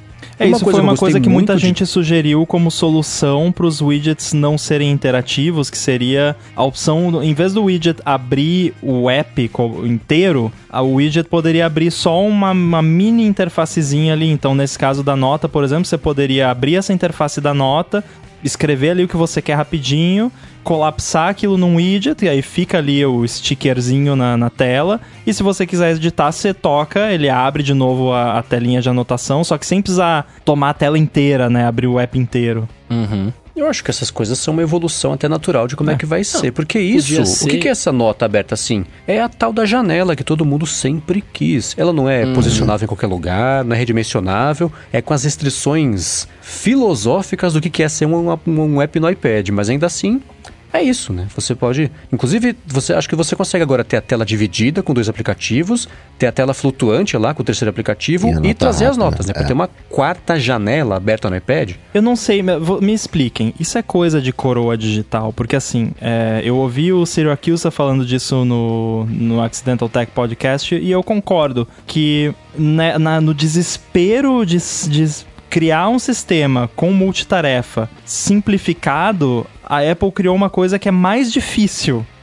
Porque. Só que aí eu não sei se é uma coisa de velho, que a gente, em termos computacionais, já é velho, né? Porque assim, eu nunca, eu nunca vejo pessoas que usam computador, usam Mac, usam Windows, se atrapalharem com o conceito de janelas. Todo mundo que usa computador sabe que você pode maximizar, minimizar, redimensionar, mover pra lá, mover pra cá e tudo mais. A maioria das pessoas mais leigas geralmente usa ali uma janela maximizada de cada vez, o que tudo bem, mas no iPad, eh, eu, eu me perco usando o iPad. Às vezes que eu coloco um app num lugar que eu não sei como foi parar lá, eu não sei como tira, e, e eu vejo também outras pessoas se, se confu- fazendo confusão no iPad com esse tipo de coisa. Então, a gente que é velho ou o negócio é ruim mesmo? Eu acho que são as duas coisas, no fim das contas. o grande problema eu- que eu vejo do iPad é que a cada, a cada versão do iPad eles colocam uma coisa a mais em cima ali do negócio que tá inteiro equilibrado em cima de um, de de de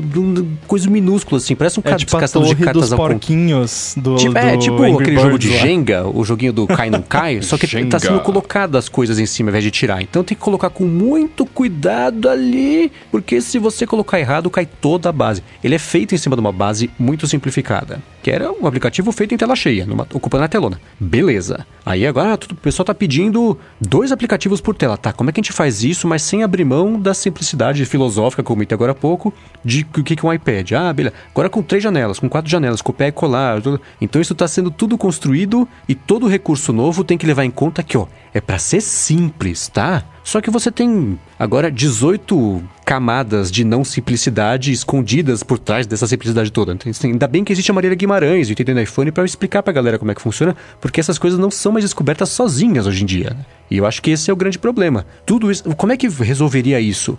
Fazer um iPad OS do zero. Você começa de novo. Se o tablet fosse feito hoje, se fosse inventado hoje, ele com certeza não funcionaria desse jeito que ele funciona. Porque você tem hoje uma coleção de gambiarras e de remendos chamado iPad OS 15, né? Então, se fosse, se o tablet fosse pensado hoje, assim, com todos os recursos que existem hoje em dia, ele fosse lançado ontem não tinha, hoje tem, pá, com tudo isso, nunca queria ser do jeito que ele é hoje, porque é uma construção de gambiarra, não gambiarra, mas ainda assim de concessões, adaptações e abstrações em cima de, de, de, de uma filosofia de legado que, que foi criada há 10, 15 anos e que não funciona mais hoje em dia porque o produto evoluiu, as necessidades evoluíram, o mercado evoluiu, mas a base, a alma, o cerne dele ainda é o mesmo, né? Então acho que esse é, É, o grande problema que impede. A gente chegou a falar, eu eu não sei se chegamos a falar aqui, mas é, é, um, é algo aceito na comunidade Apple que o iPad OS, meio, ou o software do iPad, segue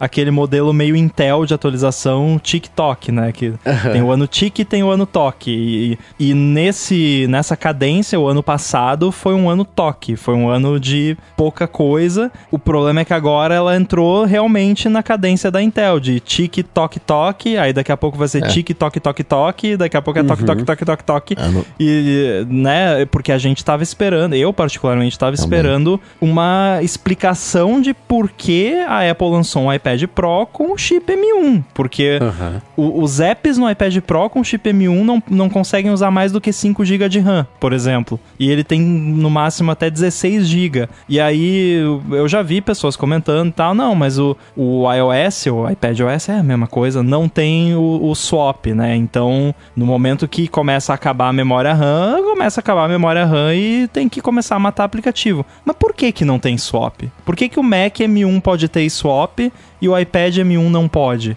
O SSD é de, a qualidade é inferior ou, sabe, é, são coisas assim meio é de novo volta aquela conversa que a gente já teve quando lançou o iPad novo que é- não tem explicação, assim. Uhum. É, é a empresa que é conhecida pelo software e hardware integrados, mas no caso do iPad parece que são duas empresas, uma faz o software e outra faz o hardware. Não veio Uhum. nada poderoso pra M1 né, nesse evento. Você pega o. Se você pegar o- os Max M1 no máximo, você vai gastar 2.300 no, no MacBook Pro, 2.000 e pouquinho no, no, no MacBook Air, 2.600 no iMac. Só que no iPad você vai gastar 2.900. né, e, e você não tem.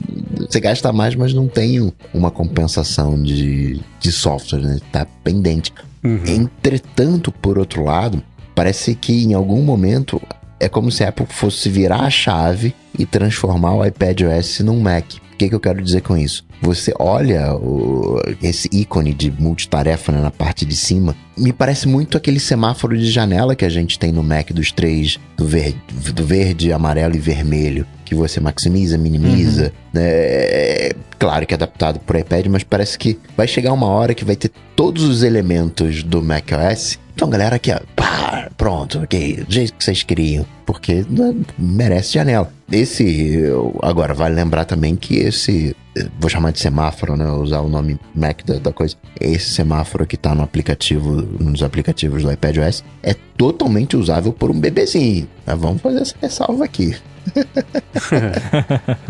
E uma- só um complemento que eu quero fazer daquele raciocínio que eu comecei agora há pouquinho. Não é que se o iPad fosse lançado hoje, ele teria que funcionar feito o macOS. Porque o macOS, para todos os efeitos, ele é o passado e também está preso às, às filosofias de como é que o computador tinha que ser e vem evoluindo ao longo do tempo, construído em cima dessa filosofia, que é diferente também do iPad. O que eu comentei no comecinho do episódio, que eu falei, poxa, que bom que chegou, que eu queria que chegasse a, a- barra de, de menu ali, file, editar, ver, histórico, favoritos, como se fosse do Safari, por exemplo. Ela é feia. Eu falei, ah, tem que. né, a hora que colocar o monitor, aparece ali em cima. É porque eu tava pensando em como é que seria isso no, no Mac, como seria isso no desktop. O jeito que eles fizeram lá no iPad, fica ali na parte de baixo, você ativa seu aperta que command no, no teclado para aparecer isso. É um, é um jeito repensado de como é que essa barra tem que se comportar com base em como você mexe no tablet. Eu achei ótima a solução, a implementação disso. Foi um passo para frente para a barra de menus que não precisa mesmo estar lá o tempo inteiro. Mas ela, ela precisa existir para alguns aplicativos porque torna mais fácil a vida da pessoa. Então,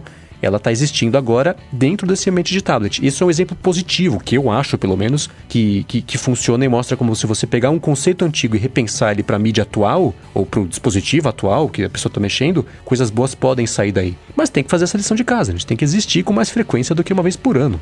O Rambo está mostrando aqui ao vivo, para quem está acompanhando aqui a gravação, que é uma coisa que já existia, por exemplo, no Chib Studio para o iPad, não é isso? É, então, é, é que eu não tinha mexido nisso ainda, porque eu mexi muito pouco no iPad. É, mas realmente, quando você segura Command, ele mostra como se fosse mesmo uma, uma barra de menus lá embaixo. E diferente de como era antes, ele não é simplesmente um, um guia dos atalhos, atalhos. que estão disponíveis. Ele é realmente uma barra de menus que você pode navegar, tocar e tudo mais. Bem bacana mesmo. E eu concordo com você. Não, o que a gente fala aqui não é que a gente queria que o iPad rodasse macOS, né? Porque se fosse, então lança um Mac com touchscreen e pronto. É, o, o, iPad OS ele, ele tem a sua razão de existir, de ser sistema touch, com Apple Pencil, tudo mais, ser mais simples, ter ser mais acessível em, em termos de usabilidade para quem não é tão craque de, de, computador, só que é, tem que ter a resposta também para galera mais power user e, e, e, tudo mais, quase como precisa de um modo avançado, né? Mas assim,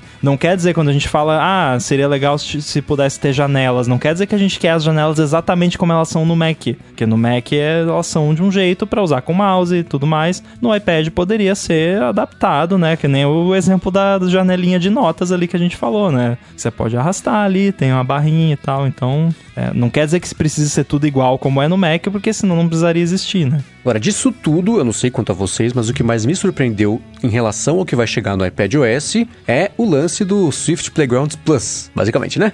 Que é.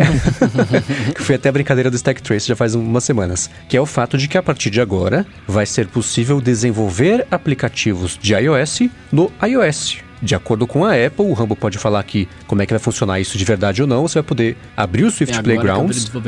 Programa agora, vai, Bruno. Programar o aplicativo em Swift e lançar na App Store. É, é simples assim? É, a simplicidade a gente vai ver quando a Apple de fato lançar, né? Que por enquanto ainda não tem nem beta disso, mas assim, eu fiquei bem curioso para ver como vai ser a experiência. Vocês já usaram o Swift Playgrounds quando vocês estavam estudando lá? É, uhum. Eu imagino que ele vai precisar receber aí mudanças bem grandes para suportar o porque quando você tá fazendo ali um playground, geralmente é um arquivinho só, você cria ali uma experiênciazinha, faz um protótipo, alguma coisa assim. Um app vai ter, você vai estar tá usando dependências externas, bibliotecas, você vai estar tá usando outros recursos, você tem muito, muito mais coisa que configurar. Por exemplo, um app precisa de um ícone, então vai ter que ter uma interface lá no Swift Playgrounds para você importar o ícone do app, colocar lá no catálogo, configurar negócio de assinatura de código e papapá. É, é, então, assim, tem um monte de coisa que, envolvida em você lançar um app. Eu tô muito curioso para ver como a Apple conseguiu simplificar isso para ficar uma experiência mais azeitada, né? Porque o Xcode é aquilo, é a cabine do, do avião lá, né? Tudo cheio de botão e você tem que saber o que você tá fazendo, né? Então, não que no Swift Playgrounds também não vá precisar saber o que você tá fazendo, mas pelo menos ser um pouquinho mais é, automatizado ali, mais fácil, né? É, Xcode ajuda também, né? Não é, não é ruim também, mas tô bem curioso. É, eu acho que até para quem tá ouvindo e tá estudando o SwiftUI de repente, porque o Swift Playground só vai fazer app em SwiftUI. Você não faz app usando tecnologias legadas, né? Uhum. Então quem tá estudando aí pode ser uma boa oportunidade. Eu, eu acho que vai rolar aí um talvez um, um, certo destaque da Apple e da imprensa também de ó, oh, os primeiros apps feitos inteiramente no Swift Playgrounds. Acho que pode rolar uma coisa assim. Então é, é uma boa oportunidade também para quem quer começar na App Store. O que, que dá para se fazer com o Swift Playground? Até onde dá para ir? Ele é tipo Agora ou ah, com o novo? É, com, com no, no, no que se espera do novo. Olha, eu já instalei uma vez um emulador de Super Nintendo como um projeto de Swift Playgrounds. E aí coloquei uns ROMs de Super Nintendo no meu Dropbox e consegui abrir e jogar. Então, Os ROMs você leu da, da fita que você tinha em casa, né? Isso, é, é, é, é. Na verdade caiu do caminhão aqui de trás, é. Então é. Então ele abre esse tipo de possibilidade. Agora, não sei o quanto de gambiarra foi feita em cima disso para fazer funcionar, mas eu acho que ele, como eu vou falar bobagem aqui, vocês me corrigem, uma ferramenta de escrita e compilação, funúncia. Não, sim, é, o, o, Swift Playgrounds ele expõe toda a, toda a API do, do iOS para você, todos os recursos da linguagem Swift e, inclusive, recentemente ele adicionou suporte ao Swift Package Manager, que você pode instalar dependências externas bibliotecas. Então, é, em teoria, você consegue fazer qualquer app que você quiser com o Swift Playgrounds é, para iPhone e iPad, não vai fazer aplicativo para Mac, pelo menos acho que. Bom, se você fizer, vai rodar nos Macs com M1, né? Então vai, assim, né? Não, não consegue fazer um app dedicado para Mac, mas vai rodar. Então, eu, eu não vejo muita limitação em termos do que você consegue fazer. A princípio, você consegue fazer qualquer coisa. Inclusive, é algo que eu tô ansiosíssimo para botar minha pata nesse aplicativo aí para ver o que que eu consigo fazer ali. Vamos ver se consigo criar um app no no, Swift Playgrounds e, e lançar. Uh, o, o, que, o que me preocupa um pouco é a relação disso com os guidelines da App Store, né? Porque um dos guidelines mais assim que a Apple mais aplica é a questão de, mini, de funcionalidade mínima, né? E, uhum. e, os aplicativos, eh, pelo menos o que a galera tende a fazer no Swift Playground, são coisas mais simples, né? E não que o simples seja ruim, o simples pode ser bom, só que né, o cara que vai revisar o app lá vai ter que, né, vai ter que aplicar os guidelines. Então, se você fizer ali um, um aplicativo muito simplesinho e achando que vai, vai lançar na App Store, pode ser um dar com a cara na, na parede ali. Eu não sei até que ponto a Apple vai integrar o App Store Connect, que é o sistema lá que você usa para enviar o app e tal, né? Isso tudo são questões em aberto que a gente vai ter que esperar aí para ver. Aí depois que tiver o Swift Playgrounds novo lançado, eu testo e conto para vocês o que eu achei. Bom, seguindo com a sequência maluca, se fosse a sequência de um jeito natural, a gente falaria do macOS agora, né? Mas não, de falar sobre privacidade, porque o Craig Federighi entrou no, no, no, no, no buraco ali no chão, gravou no outro dia, que ele tava com um tom de voz totalmente diferente para falar sobre na Apple hoje leva muito a sério a privacidade, tava super feliz, né? Tipo notícia quando troca de uma notícia bacana pra uma triste, que tem que trocar ali uhum. todo o, o, semblante e o tom de voz. Ele fez isso para falar que eles levam a privacidade a sério e tudo mais. E lançaram eu vou tentar resumir aqui, tá? Basicamente, bem basicamente, lançaram uma VPN para o Safari, porque eles vão criptografar os dados trafegados pelo Safari, porque para esconder IP e tudo mais, então proteger a sua conexão ali, mas não é para aparelho inteiro. Então, dado trafegado por aplicativo ainda continua aberto e explorável ali. E dentro disso eles colocaram um, um, negócio também que eles vão que os e-mails, as newsletters, né, que tem jeito de rastrear se você abriu, que horas você abriu. Isso também vai ficar escondido se você é, quiser. E o HomeKit Video, então os, os vídeos armazenados lá da câmera de segurança não vão contar contra o seu espaço do iCloud, desde que você tenha um iCloud muito parrudo são todos os vídeos, não é um feed só, uma coisa assim. E a Apple mudou um pouquinho também a, a forma como o iCloud existe. Porque eles anunciaram o que parece piada, mas não é, o iCloud Plus. que é basicamente o iCloud. Isso eu vi muita gente com. Não, nossa, então é uma assinatura dentro da assinatura? Eu acho que não. A Apple simplificou até essa parte. Agora, tudo que a Apple sempre fez dessa parte de Plus até agora é: você tem o serviço gratuito e o Plus assinado. O iCloud agora também é assim. Você tem o iCloud gratuito, que você não paga, você tem lá 20 mega que cabe em dois disquetes, o que você consegue fazer ali de backup de graça. Ou então, se você assinar o iCloud, que é o iCloud Plus, você tem acesso aos benefícios pagos, o que agora vou incluir também sem custo adicional, só com custo, o, o esse lance da que é o Private Relay, que é basicamente a VPN, e o negócio do HomeKit e esconder seu e-mail também de, de, de, de, rastreamento ali. Então, só para deixar bem claro, porque é outra coisa que eu vi bastante gente confusa, não muda nada. Se você não assina o iCloud, não mudou nada. Se você já assina o iCloud, não mudou nada também. Só mudou que agora é a iCloud Plus e você ganhou serviços adicionais dentro da assinatura. A Apple também resolveu um problema muito sério que você falou dos disquetes aí, porque um maior problema disso é que a pessoa ia fazer migração de um telefone para o outro ou precisava fazer uma atualização e descarregar foto e coisa. Agora a Apple vai, vai dar para você o armazenamento necessário para você fazer um backup do seu aparelho para você poder transferir os dados para outro aparelho. Finalmente. Por três semanas, né? Por três semanas, que resolveu o problema. Mas isso que eu queria entender, por exemplo. A Apple falou que vai te dar. Você tem um espaço limitado, que na prática é o espaço do seu armazenamento. Ou seja, se você tem um iPhone de 256, você vai ter esses 256 por até três semanas, mas seria para migração. Como é que ela sabe que eu tô migrando? Ah, daí eu não sei. Eu, o que eu imagino é que talvez. É, vou, vou, chutar, tá? Isso é chute. Eu não, não sei se é assim. O que eu imagino é que, assim, no momento que você inicia a transferência para um aparelho novo, usando aquele sistema de proximidade, ela tem como saber que você tá no processo de migração. Aí vai fazer o trigger do, do backup no outro telefone e vai rolar isso aí. Eu imagino que, assumindo que o que eu falei aqui esteja correto, eu imagino que também, talvez, na, nas Apple Stores e no, nos serviços de centros autorizados, talvez o pessoal tenha no sistema como liberar também isso, porque eu sei que um problema muito comum, às vezes a pessoa vai levar o, o iPhone para conserto e tal, e a Apple vai ter que resetar o iPhone ou até vai trocar o aparelho, e aí a pe pergunta pra pessoa, ah, tem backup? A pessoa, não. E aí, ah, mas não tem espaço, né? Então eu imagino que talvez nesses casos também role de liberar lá no sistema pra, pra pessoa, mas uh, é uma boa pergunta, Coca, eu não sei exatamente como que eles determinam isso eu fiquei com a impressão de que a Apple iria. Você tem 5 GB para efeitos práticos. O, o, que eu entendi foi: você vai ter os seus 5 GB gratuito, mais o, entre aspas, ilimitado de backup. Porque se eu jogo meu iPhone no chão e quebra tudo, eu vou comprar outro, tá legal, eu vou, eu vou. Eu tô migrando, mas o meu antigo morreu. Eu não tenho mais como fazer backup, hum. eu deveria ter backup dele de.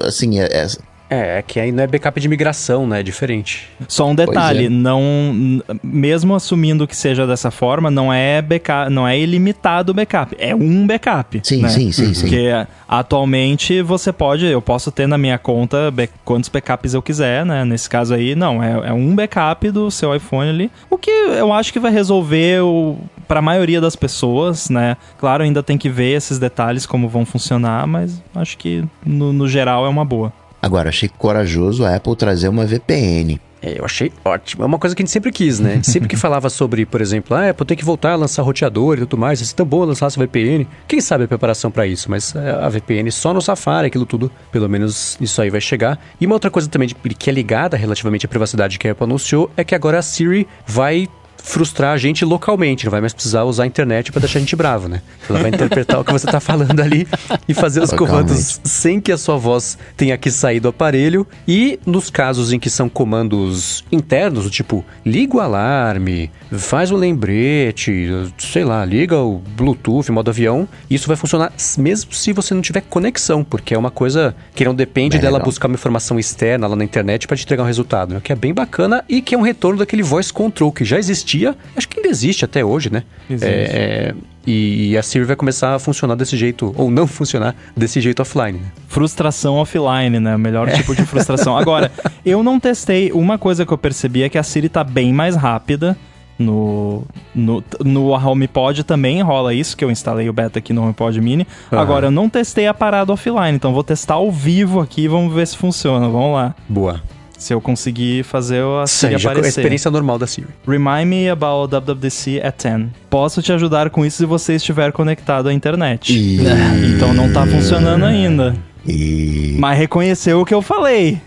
Já é um começo, né?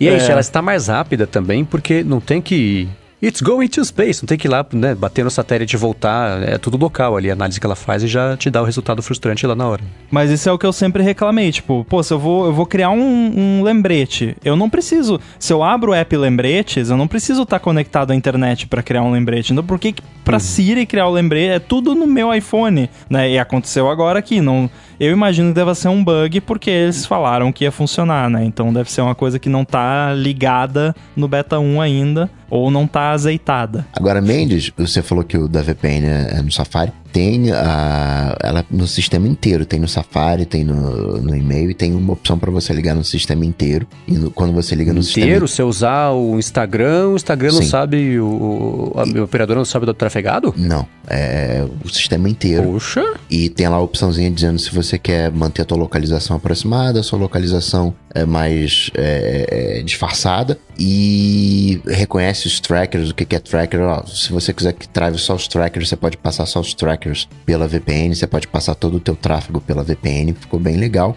Que se beleza, alguém, hein? Se alguém quiser experimentar isso, é, o que a Apple fez foi o uso do Warp do, da Cloudflare, que já é gratuito. É só você ir lá no 1.1.1.141, liga o Warp e você já vai estar tá usando algo bem próximo da, da VPN do iCloud Plus. Agora, é um pouco injusto reclamar, né? Eu acabei de reclamar da Siri aqui, por, porque é beta, é o primeiro beta de desenvolvedor, não é, não é para estar tá usando isso no dia a dia, né? Mas enfim, é, não tá legal isso aí não. É, eu tive que desligar isso aí no, no meu Mac, que tá no beta, e no iPhone também, porque começava a não, a não abrir mais as coisas. No, no Safari não abria mais as páginas, parecia que tava sem internet e, e era isso. Então tá precisando de azeite também esse, esse recurso aí. Espero que até o lançamento final eles resolvam. É que, sei lá, deve ter, sei lá, um, deve estar tá um servidor só lá no armário do Tim Cook lá porque é beta, né? Depois vai ter o data center. Eu tô com esse recurso no iPad, mas eu não tô com ele no iPhone. Então tá bugado toda a vida. Eu vou falar, sei lá, é, retransmissão privada, tá no, no, iPad. Entro lá no iPhone, não tá, já botei o iPhone, já, mas lá não aparece, só no iPad. Então azeite, né, ainda precisa muito. Bom, comentários relâmpagos sobre o que a Apple falou sobre saúde. Eh, são, são melhorias, aquelas bacanas que a gente gosta de ver e que são evoluções naturais dos aparelhos que ela tem que vão medindo. Tipo aquele negócio de, ah, vai medir a sua passada para poder te falar se você tem mais chance de levar um tombo, porque você, né, tá... É o bafômetro do Apple Watch. É, é basicamente. Eu... isso aí é sensor novo, é sensor Não, novo. Isso, isso aí eu fiquei... É, no, é iPhone e Apple Watch. É no iPhone, é no iPhone. Conjunto, olha só. Eu, eu gostei desse recurso que eu fiquei pensando, qual foi o cara que teve a ideia de fazer isso e ficou pensando hum. nisso, que reconheceu esse padrão. Sensacional. Foi o cara que perdeu o iPhone no bar lá. é, né? O que tá tropeçando muito. Aí coisas também, evoluções naturais das plataformas, né? Tem aquele negócio de que é, é, isso é, são as partes que são um pouco frustrantes de como vai o anúncio é ah que legal agora o, o aplicativo de saúde vai dizer, você vai fazer o exame a hora que chegar e bater, já vai, os exames já vai aparecer tudo no seu iPhone e vai falar se o LDL é o colesterol bom, é o ruim, como é que é a referência e tal. Mas aí, ah, isso vai funcionar, né, só nos Estados Unidos, ainda assim só nas cidades que terminam só com vogal. Só na Mayo Clinic. Assim, só... É, né, são três pessoas que eu vou conseguir usar isso aí. O negócio Teve de aquele vai... vídeo também que, que eu até agora tô tentando entender sobre o que que era aquele vídeo é, que tocou então, no começo é. do... foi o que vocês falaram que era tipo um filler, assim. Foi, era, foi a hora de ir no banheiro.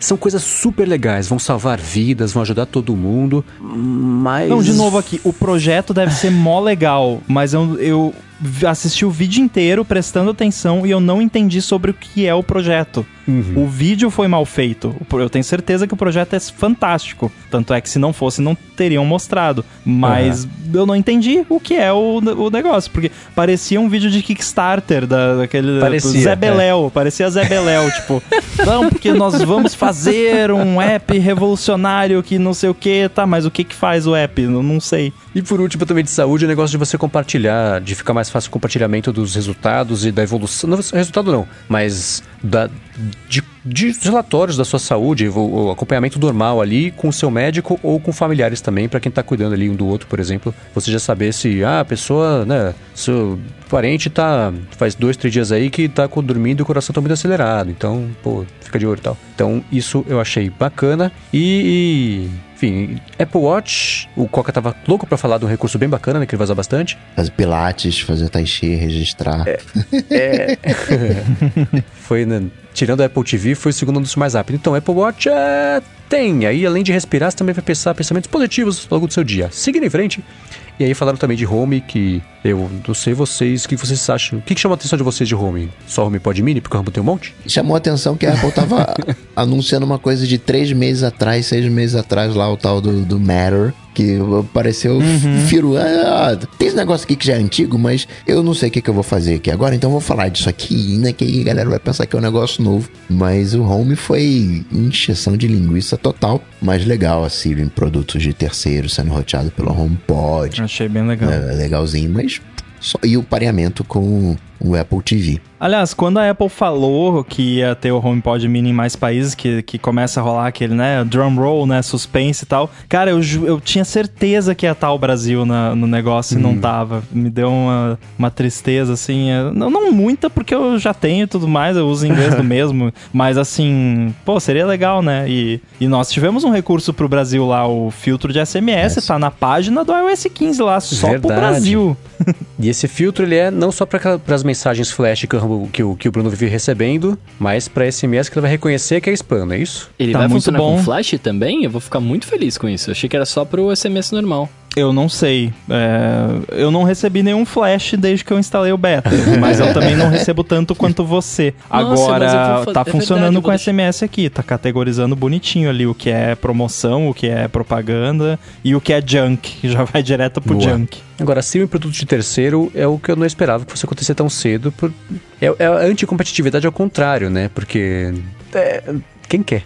Mas ainda assim, é uma coisa que vai funcionar para concorrer ali com assistente com Alexa embutido em termostato, TV, caixinha de som e de geladeira, não sei. Bom, seguindo aqui, agora não dá para ser tão relâmpago mais, porque a gente vai falar do macOS Monterey, que apesar de não ter grandes novidades plural, tem grande novidade. Tirando tudo que já foi anunciado que vai ter, ah, vai ter o foco, vai ter as novas mensagens lá, o jeito novo de ter o iMessage, vai ter o negócio compartilhado com você, né? É, é, e tudo mais, as notas também redesenhadas lá.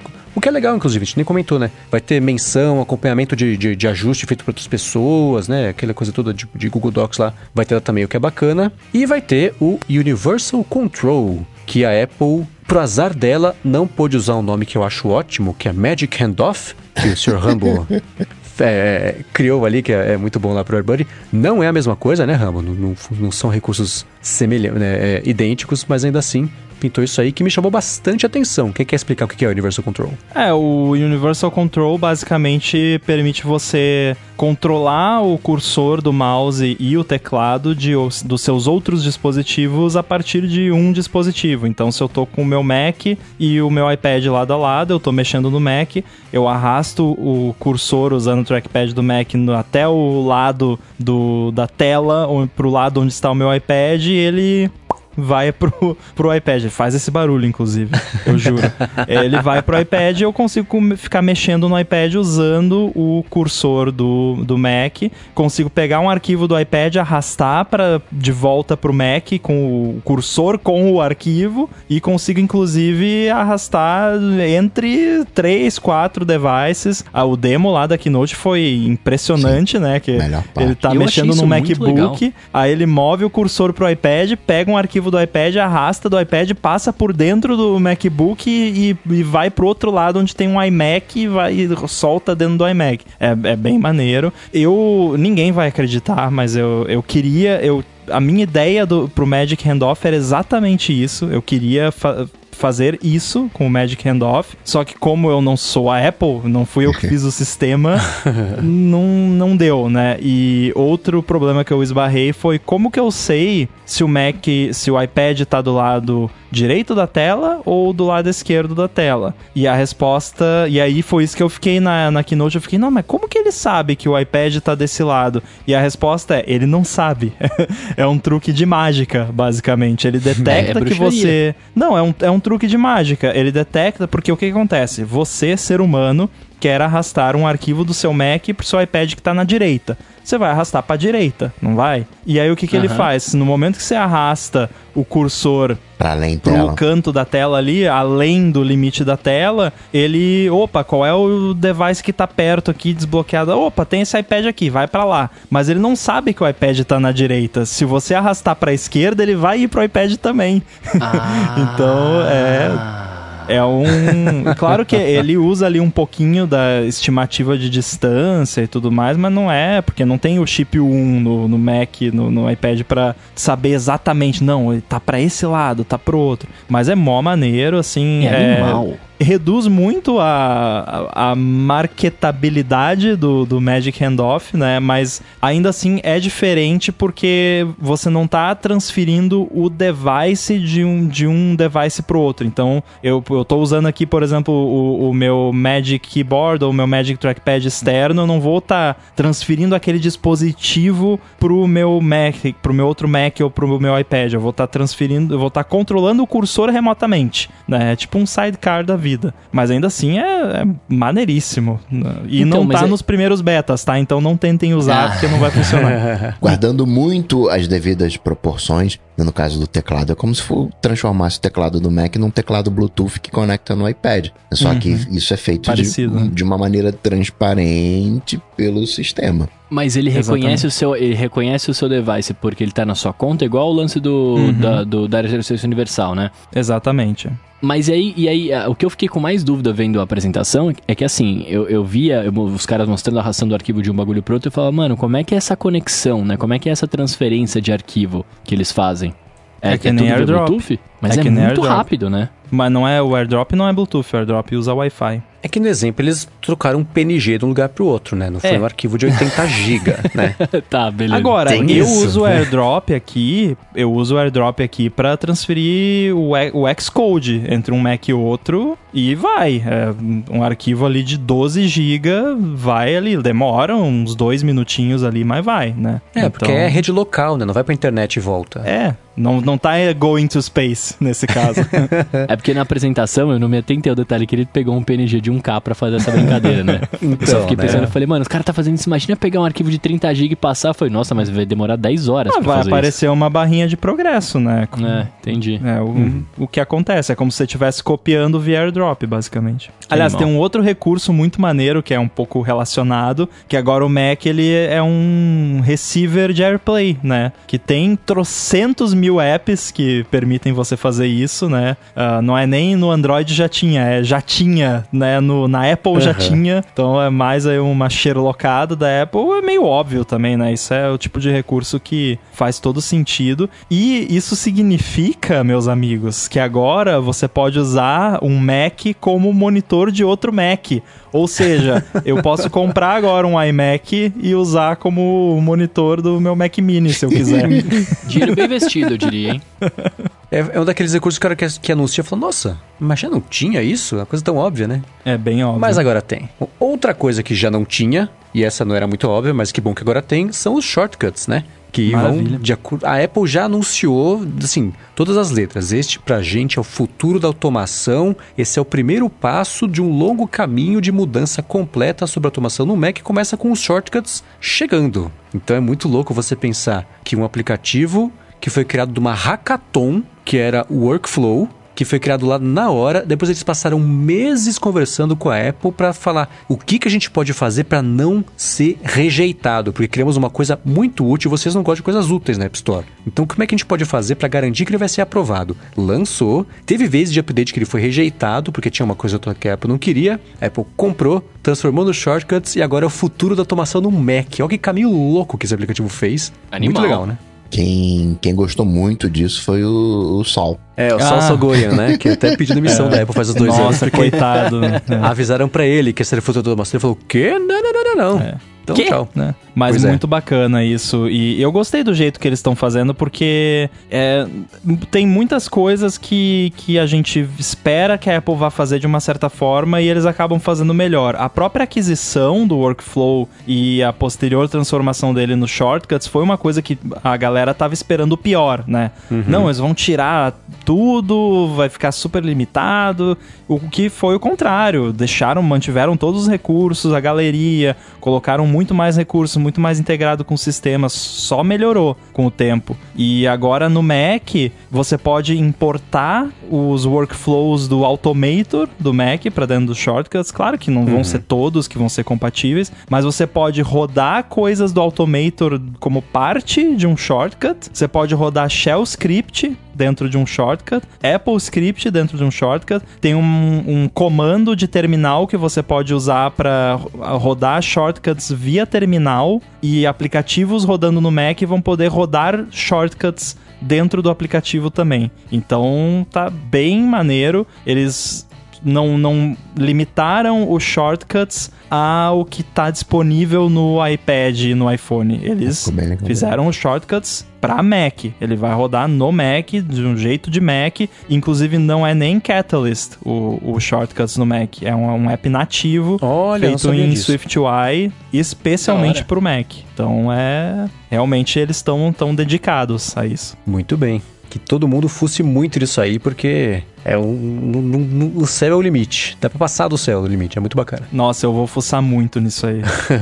AirBuddy, né? Va- Vai ter integração com shortcuts, com certeza. Boa! Aí, tem que ter o. Nossa. Eu fiz um, eu fiz um Apple Script esses dias. Pouca gente sabe disso, mas um- dentro do Apple Script tem um, um hackzinho que você aperta e ele vai registrando as ações que você vai fazendo se o aplicativo estiver integrado com o Apple Script. Então, eu tenho um aplicativo aqui que muda a resolução de tela. Eu fui lá, mudei, registrei lá e apareceu. Só que o negócio é escondido, é feioso e, tem que ter integração. Uma coisa como essa, como o Shortcuts, é baseado em fluxo, né? De vai passando de para um para outro. Uhum. Muito mais entendível, né? Não tem uma linguagem de programação. Mandaram muito bem. Isso aí. E concluindo os anúncios da WWDC, a Apple anunciou um Safari meio novo. Na verdade, ela fez.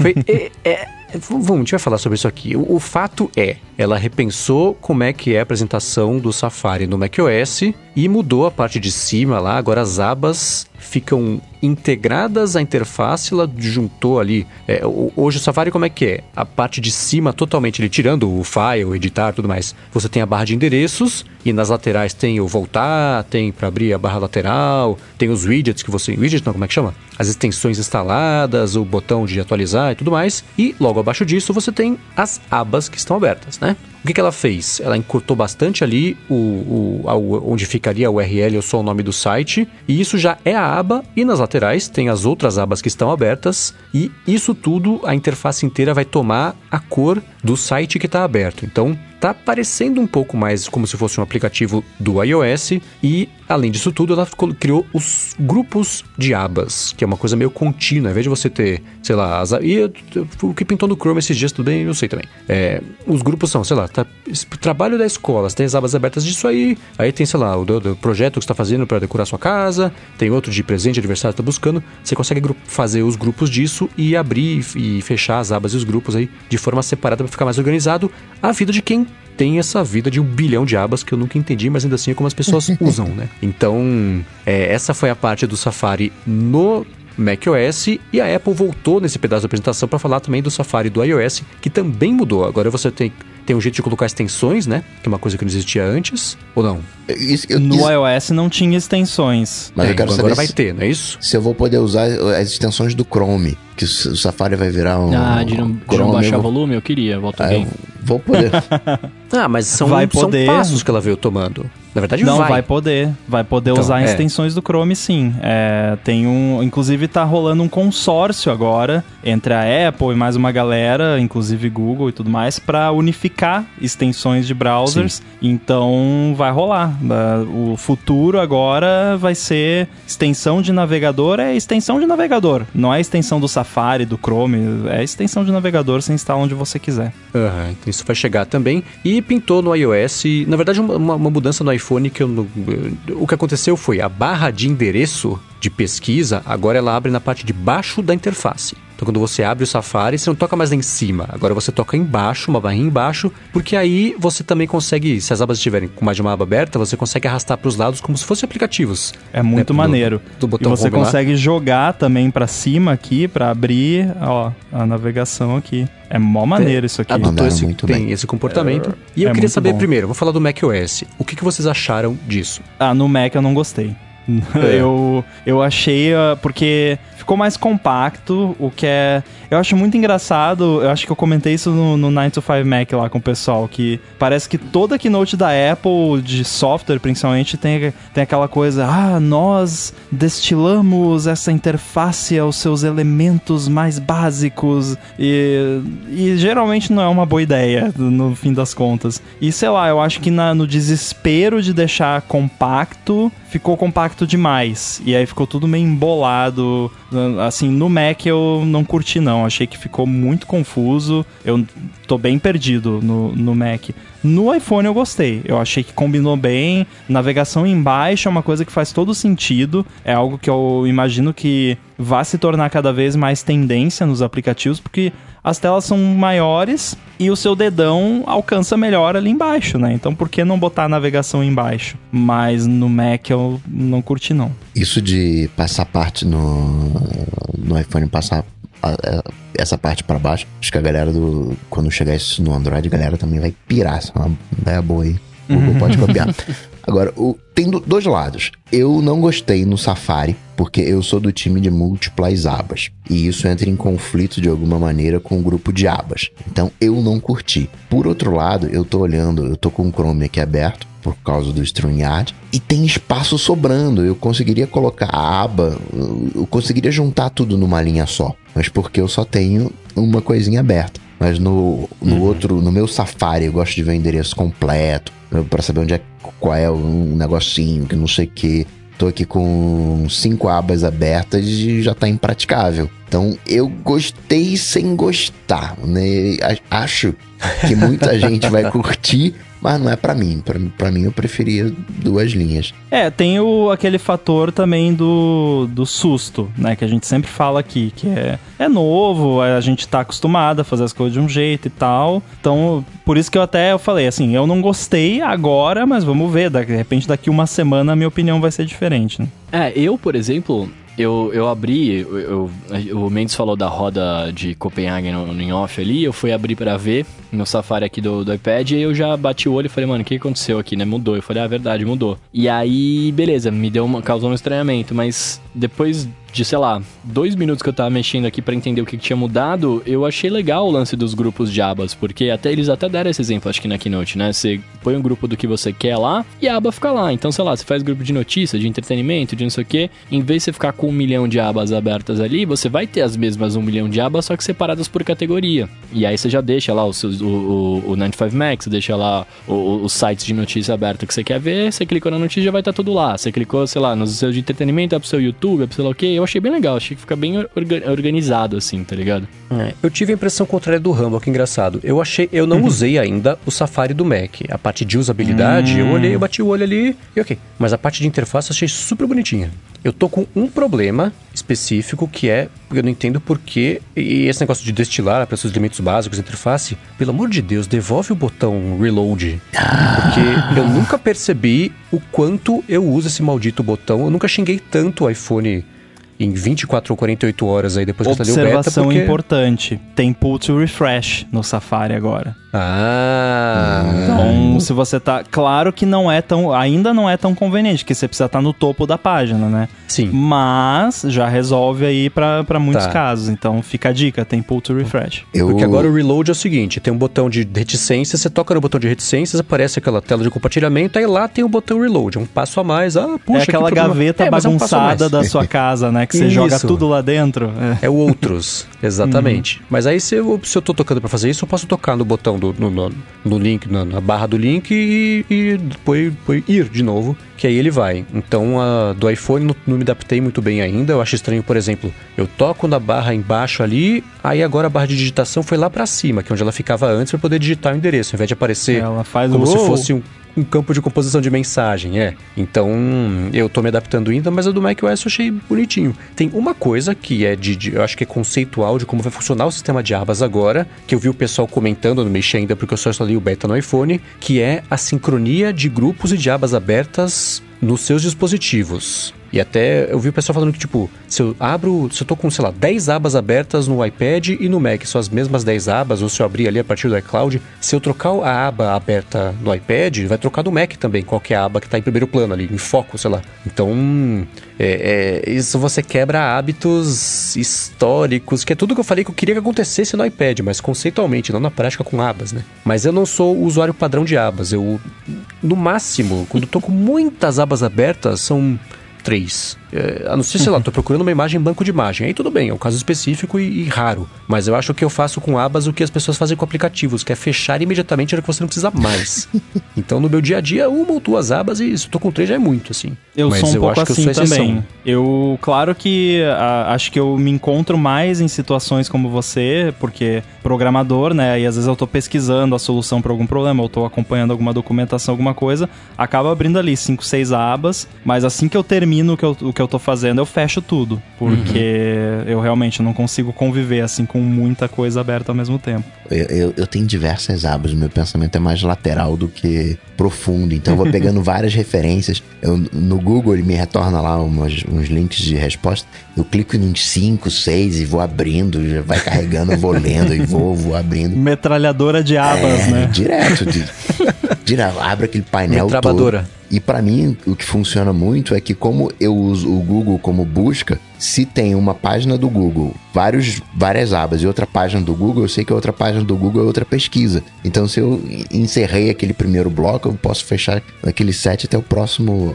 que a próxima página do Google. Mas isso que o Mendes falou do refresh também eu sofro com isso. Mas eu me calmei dizendo, ah, mas é porque eu uso muito refresh, as pessoas não usam muito refresh. É uma coisa, porque né, quem navega não precisa de refresh, né? Navega, vai lá e tal. Né? Quem dá refresh em página eh, tem uma necessidade específica, entre aspas, tudo bem, essas poucas pessoas sofrerem. É, a Apple tem números que nós não temos, né? Então, assim, provavelmente era aquela coisa, pô, mas botar um botão dedicado de refresh vai. Ter, aí a gente vai ter que mexer nisso, nisso, naquilo, ah, mudar, né? E aí você vai ver, não, mas olha aqui, 1% só dos usuários usam o botão de refresh com alguma frequência. 1% de todos os usuários de iPhone é muita gente? É muita gente, mas é 1%, né? Então uhum. esse 1% ter que tocar duas vezes em vez de uma não é o fim do mundo, né? É, mas no meu caso, eu sou 100% do meu uso. Exatamente. né? Esse é o problema, né? Como ousam? Agora, o... eu tava falando aquela história do... Ah, foi uma, uma keynote pra... É, pro público e tudo mais. Aí o, no nosso chat privado, o Ramo falou, pô, vai ter lá o State of the Union. Eu falei, ah, fui ver o State of the Union. E aí, Ramo, pra alegria do, do seu Bruno, que não teve nada de realidade aumentada que não teve nenhum Apple Glass. Ainda bem que eu não chutei isso. O que que... Claro que teve realidade aumentada. Agora no Apple Maps você vai sair do metrô, você aponta pra rua só em São Francisco, em duas esquinas, que é o que vai funcionar, ali para você saber onde você tá. Então já teve sim. Mas no, no evento, né, do... Você chegou a assistir, Rambo? Porque lá eles falaram um pouquinho, né? Não falaram nada para desenvolvedores, foi só, só migué que eles deram. Falaram nada da API do SharePlay, do, como construir o, o kit de realidade aumentada, o whatever da vida, mas teve muito mais coisa lá, não? Não, o State of the Union também não foi muito bem produzido esse ano, assim. Eles mandaram mal nessa, nessas produções. Eu achei muito vazio o State of the Union esse ano. Foi muito... Gastaram muito tempo com papinho e... Porque geralmente o State of the Union é, é uma hora ali de porrada de API, de código, de demo. E foi muito... Ah, aqui na Apple nós nos preocupamos brincamos muito com os cachorrinhos, sabe? Aquela coisa meio apresentação de escola. Então eu não gostei também do, do State of the Union esse ano. As sessions estão boas, né? O, o conteúdo está bom, mas a, a, produção da keynote do State of the Union não, não ficaram legais. É, mas tem, tem coisinha de AR. o lance de leitura de objeto 3D é bizarro. Vocês viram a Sim. qualidade que, uhum. que, Porque quando eles falaram, acho que na Keynote eles chegaram a mencionar isso ou foi só no State of the Union? Cara, chegou num pedaço do Keynote, no finalzinho, que eles chamaram a, a diretora de Relações Públicas de Desenvolvedores que ela fez um apanhado de recursos sem pena em cabeça. Ela, primeiro que ela começou, ó, a gente acabou de anunciar umas coisas que, sei lá, a gente acha que vocês vão gostar, mas vai saber, né? Vocês não gostam de nada? Uhum. E é mais agora. Tem outra coisa também. Agora vai ter, por exemplo, o, aqui anunciamos isso, vai ter APIs novas, vai ter o iCloud na o iCloud não, o Xcode na nuvem, vai ter isso aqui que você vai conseguir rodar em, em rota do tênis e vai escanear o tênis também em 3D. Então foi um apanhado meio descabeçado de coisas que ela, que ela resolveu falar, e uma delas foi isso, né? Mas foi bem, foi bem a passar, assim. É, mas uh, tem esse lance de você escanear objetos 3D que sempre que eu vejo falarem disso, eu penso, não, mas vai ficar uma porcaria. O, o, o objeto não vai servir para porcaria nenhuma. Mas dessa vez, é pela primeira vez, eu tô. Foi, é porque é mais uma daquelas coisas, mas já não tinha isso? Já tinha, só que agora tá muito bom o negócio. Sim. É, eu mandei para vocês um link de um vídeo no Twitter lá que é, é bizarro o nível de detalhe do, do objeto. O cara escaneou uma planta, ficou a planta em 3D perfeita. Então tá, tá interessante isso aí, quero brincar com isso.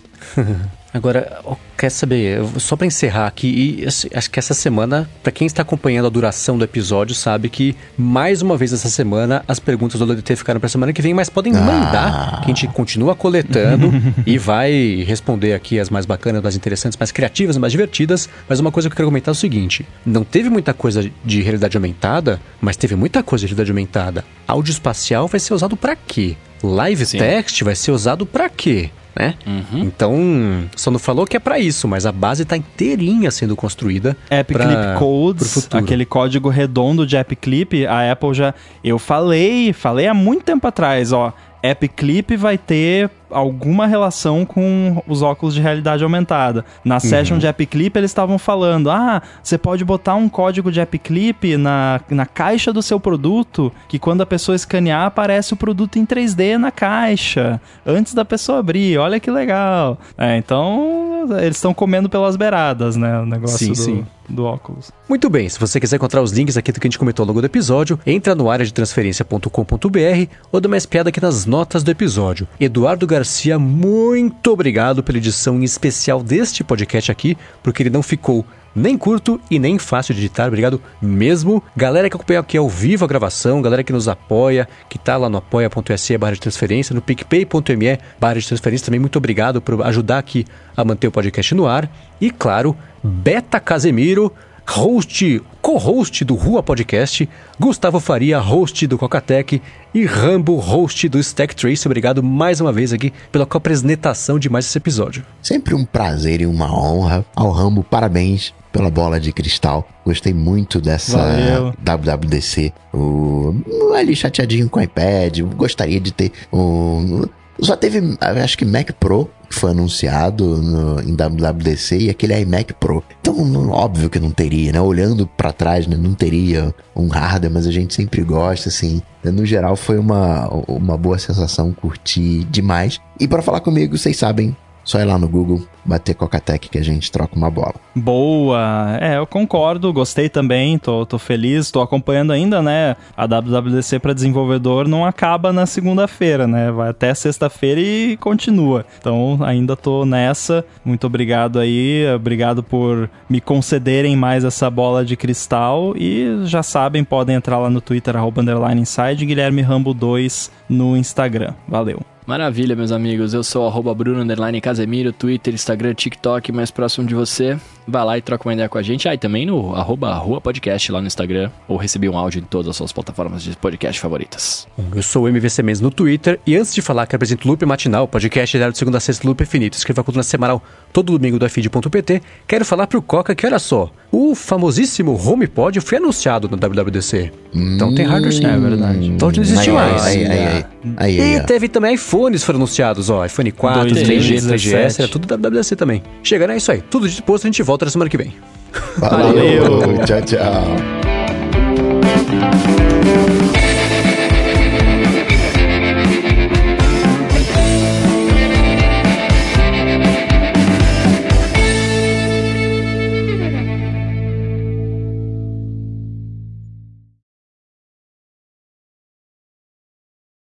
Cara, vocês falaram que tava escutando. Quem que falou? Era o, Bru- o Rambo, né? Que tava ouvindo Sugar, do Maroon 5. Nossa, essa música. Eu lembro em 2015 que eu fui viajar lá com meu irmão pra Califórnia. Foi bem no ápice de Sugar. Era ridículo. Você ligava o rádio, tava tocando Sugar. Você trocava de estação, tava tocando. Você parava o carro no estacionamento, ia na loja, tava tocando. Chegava de volta no hotel, ligava a TV, tava tocando. Incrível, cara. Abria a geladeira, tava tocando Sugar.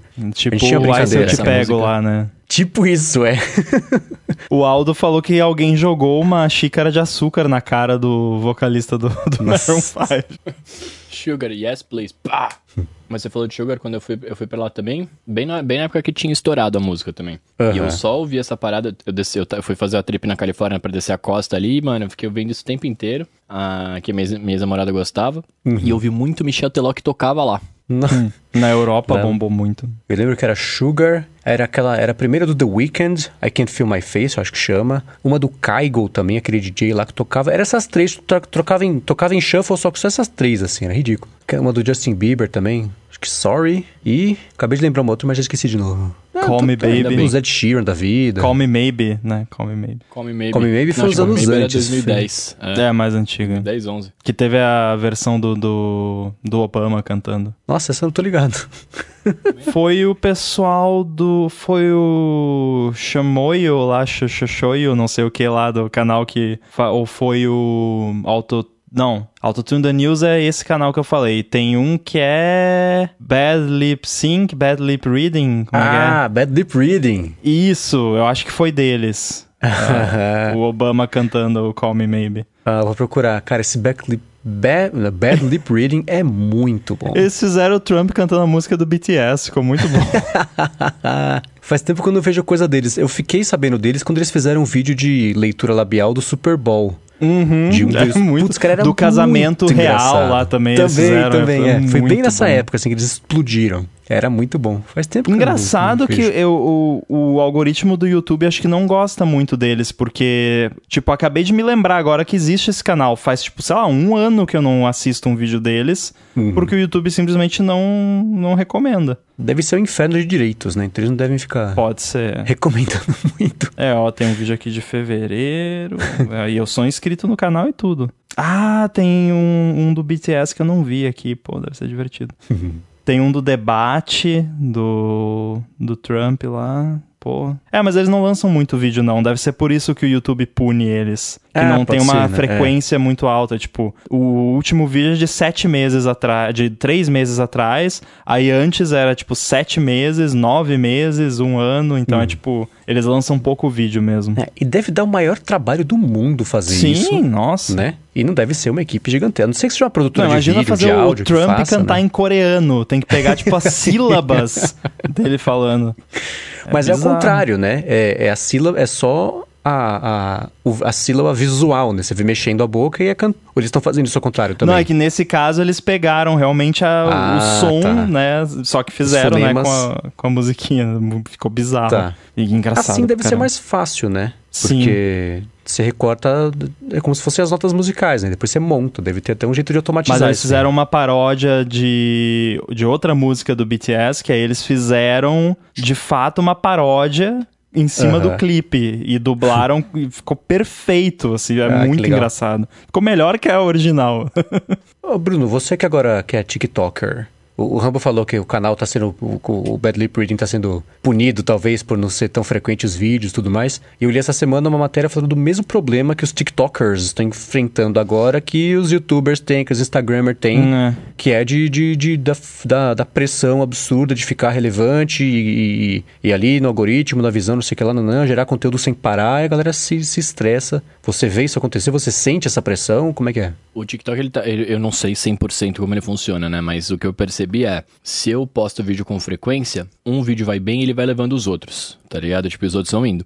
Se eu posto assim, que nem essa semana, eu postei um vídeo só, na segunda-feira, eu acho, e não postei mais. É, esse vídeo tá com. bateu 40. Se eu, se eu postar amanhã, provavelmente, não vai bater tipo mil. Que é porque o vídeo antes desse que bateu 40, tá, bateu mil e pouquinho. Saca? Aí quando esse bateu 40, eu- aquele lá subiu pra 12, que foi acho que a galera que acabou indo pro meu perfil, né?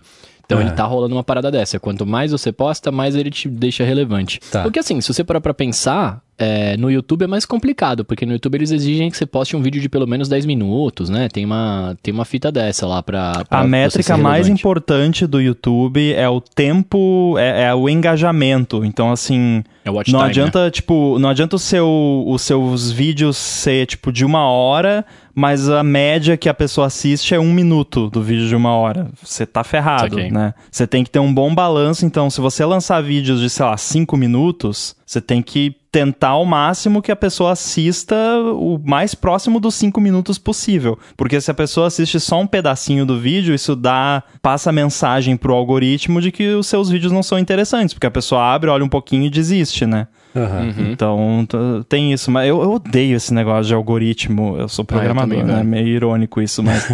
tipo, você vê, nossa, o, quali- o conteúdo do YouTube é. Mas é uma coisa, as pessoas se rendem a isso. Eu acho que os criadores não, não deveriam se render. Tipo, o Não, René é que- Rich. Tá, eu vou falar aqui. Um cara super bacana, super inteligente, adoro, adorava o conteúdo dele. Aí ele começou com esse negócio de otimização pro YouTube, ficou uma porcaria o, o conteúdo dele. Eu não assisto mais, até desinscrevi do canal dele, porque, tipo, Uhum. aí tem que postar aqueles thumbnail que é sempre o cara fazendo uma careta, tipo, assim, né? Aham. Sabe? E aí o conteúdo fica todo quadrado, todo. Você vê que o cara. É tipo aqueles posts de blog que você vê que é só por SEO, só que em vez de ser um ou outro post dentro de um blog, é tipo. Todo vídeo é só. é- é- o vídeo tá sendo feito pro algoritmo e não pra audiência. Eu fico bem p... com isso. tipo, É, tem- porque fica uma porcaria o, o conteúdo. Não, é, não fica legal. O Não, pior concordo. é- é- Concordo. não, não é nem que o, o conteúdo ele fica uma porcaria. O problema é que chega num determinado momento que o conteúdo é feito com base no algoritmo e o algoritmo é aquilo que ele acha que as pessoas querem ver. É doido, porque se fosse uhum. aquilo que as pessoas querem ver, tudo bem. Mas chega num ponto em que é, é, é o achismo, é, é, o terraplanismo do algoritmo. É um troço meio doido. Então, é pior ainda. É? É o que eu, ele sabe que as pessoas vão ver. Que é a, a, grande massa e tudo mais é consumo de, de, de, O lixo engaja, esse é o problema. Por isso que você tem a brincadeira que nem é mais brincadeira do terraplanismo e, e tudo mais, essas coisas assim. Você começa a ver qualquer vídeo no YouTube em 5, 6 vídeos recomendados, já caiu lá no, no, no esgoto absoluto. E isso engaja, é, é, é tipo açúcar. A pessoa não consegue dizer não, vai ver o vídeo, porque essas coisas são feitas É, e as pessoas brigando segurar, né? nos comentários gera mais engajamento. E Exatamente. A, os dislikes, mesmo que o vídeo das uhum. pessoas detestem, o vídeo deu um monte de dislike, é engajamento. O YouTube claro. não tá nem aí se é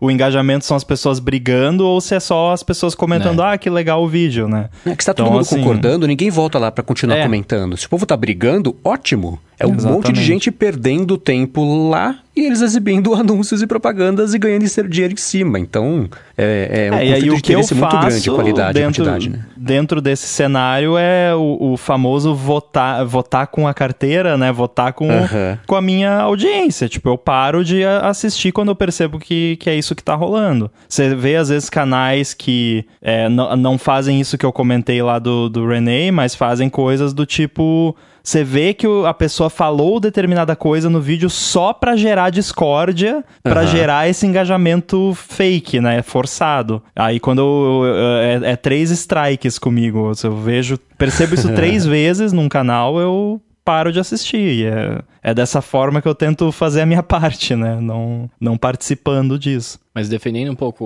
os criadores de conteúdo que você falou, a galera se rende e tal, é, é que eu acho que a maior parte não tem opção, tá ligado? Porque não, eu não até não, rende, eu critico do ponto de vista de conteúdo, mas eu entendo que muitas vezes a pessoa não tem opção, porque tipo, o, o cara vive daquilo, é o ganha-pão dele e ele tenta fazer uma parada diferente e vê que tipo, o, os vídeos que costumavam ter 100 mil views cai para 50 porque ele não fez essas paradas. O que o cara vai fazer, uhum. né? Eu, eu, entendo completamente. E isso é um dos motivos de eu não, não estar no YouTube, o que é irônico, porque nós estamos no YouTube agora.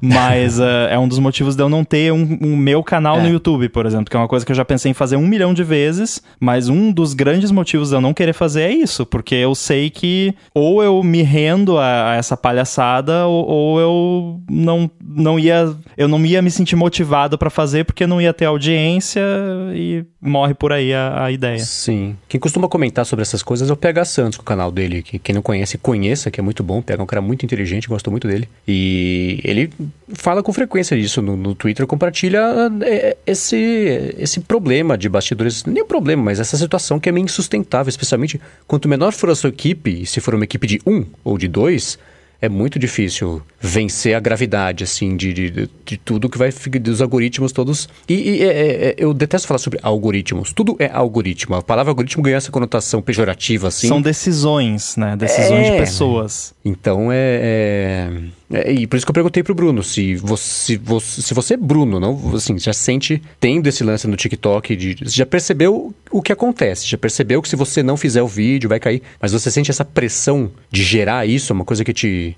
não te preocupa, mas ainda assim é, é, te força a fazer mais do que você gostaria de estar fazendo se fosse só. Ainda é um hobby, eu mas. confesso que pra mim entendeu. é um pouco. Eu entendi, eu entendi. Mas eu confesso que pra mim é um pouco oposto, na real. Eu queria produzir é. mais do que eu consigo. Uhum. Na minha rotina de vida não me permite gravar tanto. Pra, eu gostaria de produzir, ainda mais no TikTok, que é vídeo curto, tá ligado? Que, é, que, eu, que eu comecei a falar isso porque para mim essa é a diferença do YouTube, né? No YouTube você tem que produzir um conteúdo relativamente grande. No TikTok é vídeo de um minuto tá ligado? Agora, você, agora quando você tem um número X de seguidores, você pode fazer até 3 minutos de vídeo, um negócio assim, mas ainda assim é curto, né? Então eu queria, eu queria poder produzir mais, né? A pressão que eu sofro é uma pressão minha mesmo, interna, de tipo, quero fazer mais. Tá, entendi. Mas não, mesmo, mas eu acho que se tivesse essa pressão, comigo não, eu, não, eu não seria afetado, porque eu sou um cara bem desencanado, na verdade, com essas paradas. Entendi. Beleza. Que bom. A não ser que eu estivesse assim. ganhando grana com isso de fato, e aí eu, eu começasse a ganhar menos grana. Aí eu ficaria então, né? talvez um pouco é, pressionado. É, esse o, o, que eu falei no começo é isso, é o, esses, esses influencers que de fato vivem disso. Eles têm que se manter relevantes na plataforma da vez, que agora é o TikTok, mas o problema é o mesmo. E o TikTok tinha a chance de ter montado um ambiente diferente, menos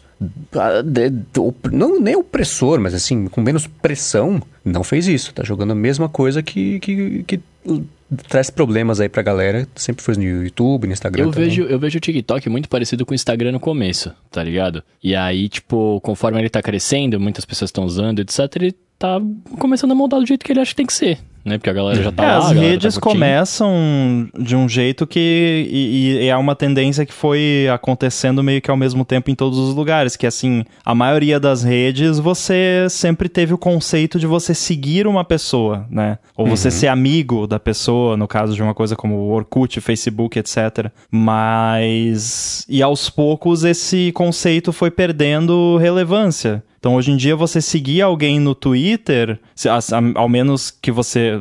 Considerando que você use o app padrão, não significa quase nada. É só um número que aparece lá no número de seguidores do cara, mas a sua timeline, quem decide, é o algoritmo maluco do Twitter. E antigamente não era assim. Antigamente, eu digo, até pouco tempo atrás não era assim. Você seguia uma pessoa, você ia ver em, em ordem cronológica, reversa os Mas posts. isso mudou já. Não, No tem opção lá, mas tem algoritmo ainda. tempo real. Mas tem algoritmo Ah, tem igual. algoritmo no tem, meio? Tem Ah. algoritmo. Você acha que eles vão mostrar tudo lá? Não tem Eu, eu, filtro tava, igual. eu tava sendo enganado, tá vendo? O YouTube é a mesma coisa. Antigamente, você se inscrevia no canal, você ia lá na aba de inscrições, você via lá em ordem cronológica reversa o que os canais tinham postado. Era a home do YouTube isso. E agora não é mais. Então, Não, hoje tanto é que todo mim, mundo fala, né? Tem que se inscrever e clicar no sininho. Não, Eu ins- clico pra no mim, se inscrever no canal do YouTube hoje é muito irrelevante, a não ser que você realmente queira apoiar a pessoa, porque tem um monte de canal que eu, que eu acompanho os vídeos e eu não sou inscrito e aparece na minha, na minha página, né? Tem a, a- Esqueci o nome das páginas, mas tem a minha e tem a- a- o destaque lá. E tem canal que eu não sigo que aparece, porque é baseado em coisas que eu, que eu curto. E eu falo, cara, mas eu não quero ver esse cara. né? É Coisas meio que ele acha que você curte, né, na real. Exato. E o mais pentelho é que conforme as pessoas vão sacando o que que o YouTube, por exemplo, dá valor durante o consumo do conteúdo, aí vai nivelando, né? Porque antes de ser de tudo, tudo bem, lançou o sininho, é claro que é importante e relevante, mas a hora que todo mundo sacou que a pessoa precisava clicar, se inscrever, dar o like, comentar e clicar no sininho, não sei o que lá, aí todo mundo faz isso em todos os vídeos, o YouTube tem que criar um negócio novo, né? Pra tentar de novo achar um jeito diferente ali de medir engajamento. Então é, o sininho, você clica, faz o comentário, agora liga a câmera e dá uma, uma cambalhota. Aí todo mundo vai mudar a fazer isso também, até criar uma outra coisa, então você fica... Sim, agora tem a comunidade, vencer. né? Do YouTube, que eu até tem o lance de comunidade do YouTube que a pessoa Ah, pode fazer é. posts, né? E um dos recursos é enquete. Aí tinha um canal que eu tava seguindo lá que começou a fazer umas enquetes, tipo assim, é, ah, encontre o aí o emoji de, sei lá, uma maçã. E aí as Aham. opções era tudo um monte de massas de emoji de coraçãozinho e numa das opções tinha uma maçã no meio, que era tipo um joguinho pra pessoa achar onde tava o emoji. Quer dizer, o canal fez isso não é porque é um joguinho divertido, é porque ele quer que as pessoas votem na enquete pra gerar engajamento fake nas enquetes para pro YouTube valorizar o canal, sabe? E aí Nossa, todo que- dia eu entra... todo dia não, né? Eu entrei lá, vi umas quatro vezes isso e apaguei o canal da, da minha vida, né? Nossa, que assim, a pessoa programa um robô. né? O, o- o funcionário do YouTube vai lá e programa esse pedacinho que mede a, enque- a participação de enquete como uma das coisas que gera engajamento positivo e relevante. Beleza. Aí o canal aprende isso e começa a roboticamente publicar enquetes com uma mecânica que faz os, os usuários e os web specs virarem robozinhos também de clique para ficar clicando e gerando. Olha que absurdo. Tudo isso por um Exatamente. negócio que era pra ver vídeo, que era pra ser legal, sabe? Vira um trabalho pra todo mundo. Ah, E sem contar que isso tudo, no final das contas, virou uma rede de anúncio. Tem é, esse, essa cambada toda de, de, de, de algoritmos e tudo mais. Mas é porque não é uma, uma- Deixou de ser uma rede social faz tempo, né? Virou uma rede de anúncios. Eu entro no Instagram, parece que eu tô num shopping. É, e os vídeos todos meio parecidos, que é o problema lá de todo mundo tentar achar a mesma, ver a fórmula que dá certo do amiguinho e faz igual. Então todo canal, todo vídeo, todo criador, todas as fotos, os- fica um negócio de dancinha, dançando, apontando para as palavras que aparecem na tela e pula trocando de roupa. Isso, todo mundo fez a mesma coisa. Eu quero deixar porque- bem claro aqui Ah. que eu fui, eu, eu sou um dos poucos do TikTok que não faz dancinha, tá? Boa! O E, canal aliás, do AirBuddy eu lá tenho- também não faz dancinha. É, só tenho a agradecer ao Rambo, que foi ele que falou pra eu fazer o TikTok lá com o bagulho de dublagem. Tá aí, ó, cara. E aí eu fiz, tá dando certo. E eu quero dizer também que eu vi um monte de dublador fazendo vídeos iguais aos meus depois que eu comecei a postar. Mas pode fazer, eu não ligo. Ah, Eu sabia, que- eu, eu, eu fui o visionário, eu sabia que esse negócio ia bombar. Parabéns. É, mas. Que, que eu ia comentar? Ah, você falou dos anúncios no Instagram. É, eu posso comentar, não é queimar pauta, que eu acho que isso aí nem deve estar na pauta, mas a Apple atualizou os guidelines, né? E uma das coisas que ela oficializou agora nos guidelines, que assim, tá nos guidelines não quer dizer que vai funcionar, né? Mas ela oficializou é, proibição de, anun de marketing ou anúncios de qualquer tipo enganosos dos apps, dentro ou fora da App Store. Ou seja, é, se a Apple pegar um app lá com um anúncio no Instagram que sai voando o wallpaper de dentro do iPhone, que é, parece direto, que é apps basicamente impossíveis de fazer. Aham, aí você abre lá e o app falou. tem uma assinatura de 50 dólares por semana. É, se a Apple pegar, pode banir o desenvolvedor por conta de anúncio enganoso, mesmo que o anúncio não seja dentro da App Store.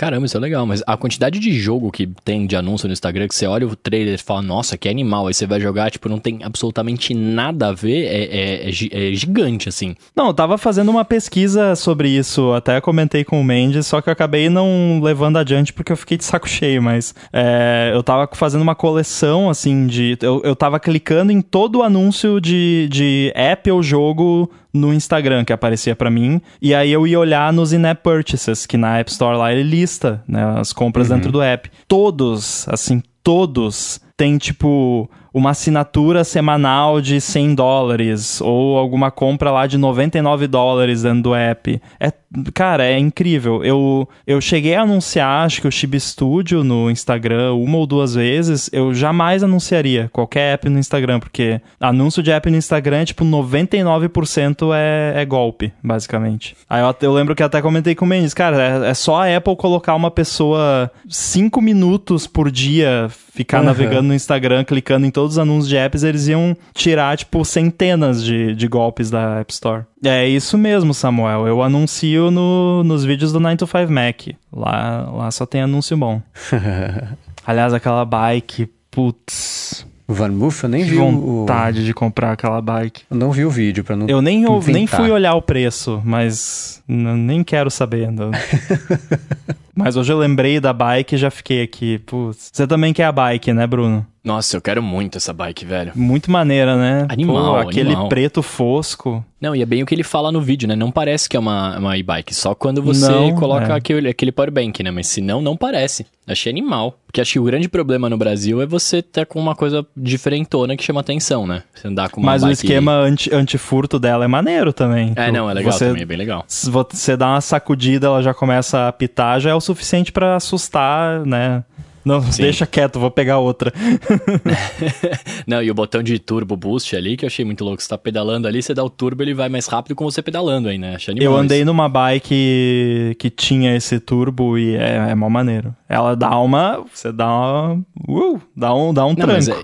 é, é excelente pra ladeira, cara. Você tá pedalando ali Sim, na ladeira, eu turbo, usei, você eu usei. Eu queria muito. É, é mais aquele esquema, né? Eu não quero andar de bike pra. Como exercício, eu quero usar a bike como meio de transporte. Então, Exato. deixa a bike me ajudar, né, quando eu preciso. Pois é. Tinha um lance chamado, acho que era Copenhagen, chamava uma rodinha vermelha, já viram isso? Não. Copega é chocolate de chocolate. É.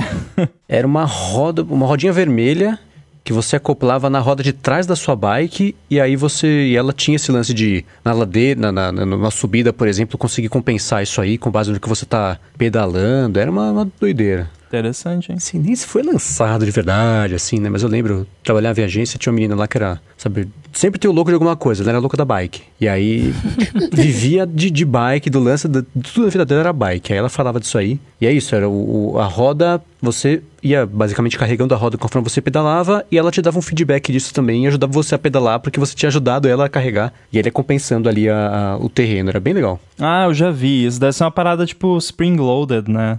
É, deve ser com aqueles, tipo, os, ah, tá. os Aqui tem um negocinho que mostra ela por dentro. Não, é uma parada eletrônica mesmo. Hum, interessante. É tipo lá, o freio regenerativo lá do, do Isso.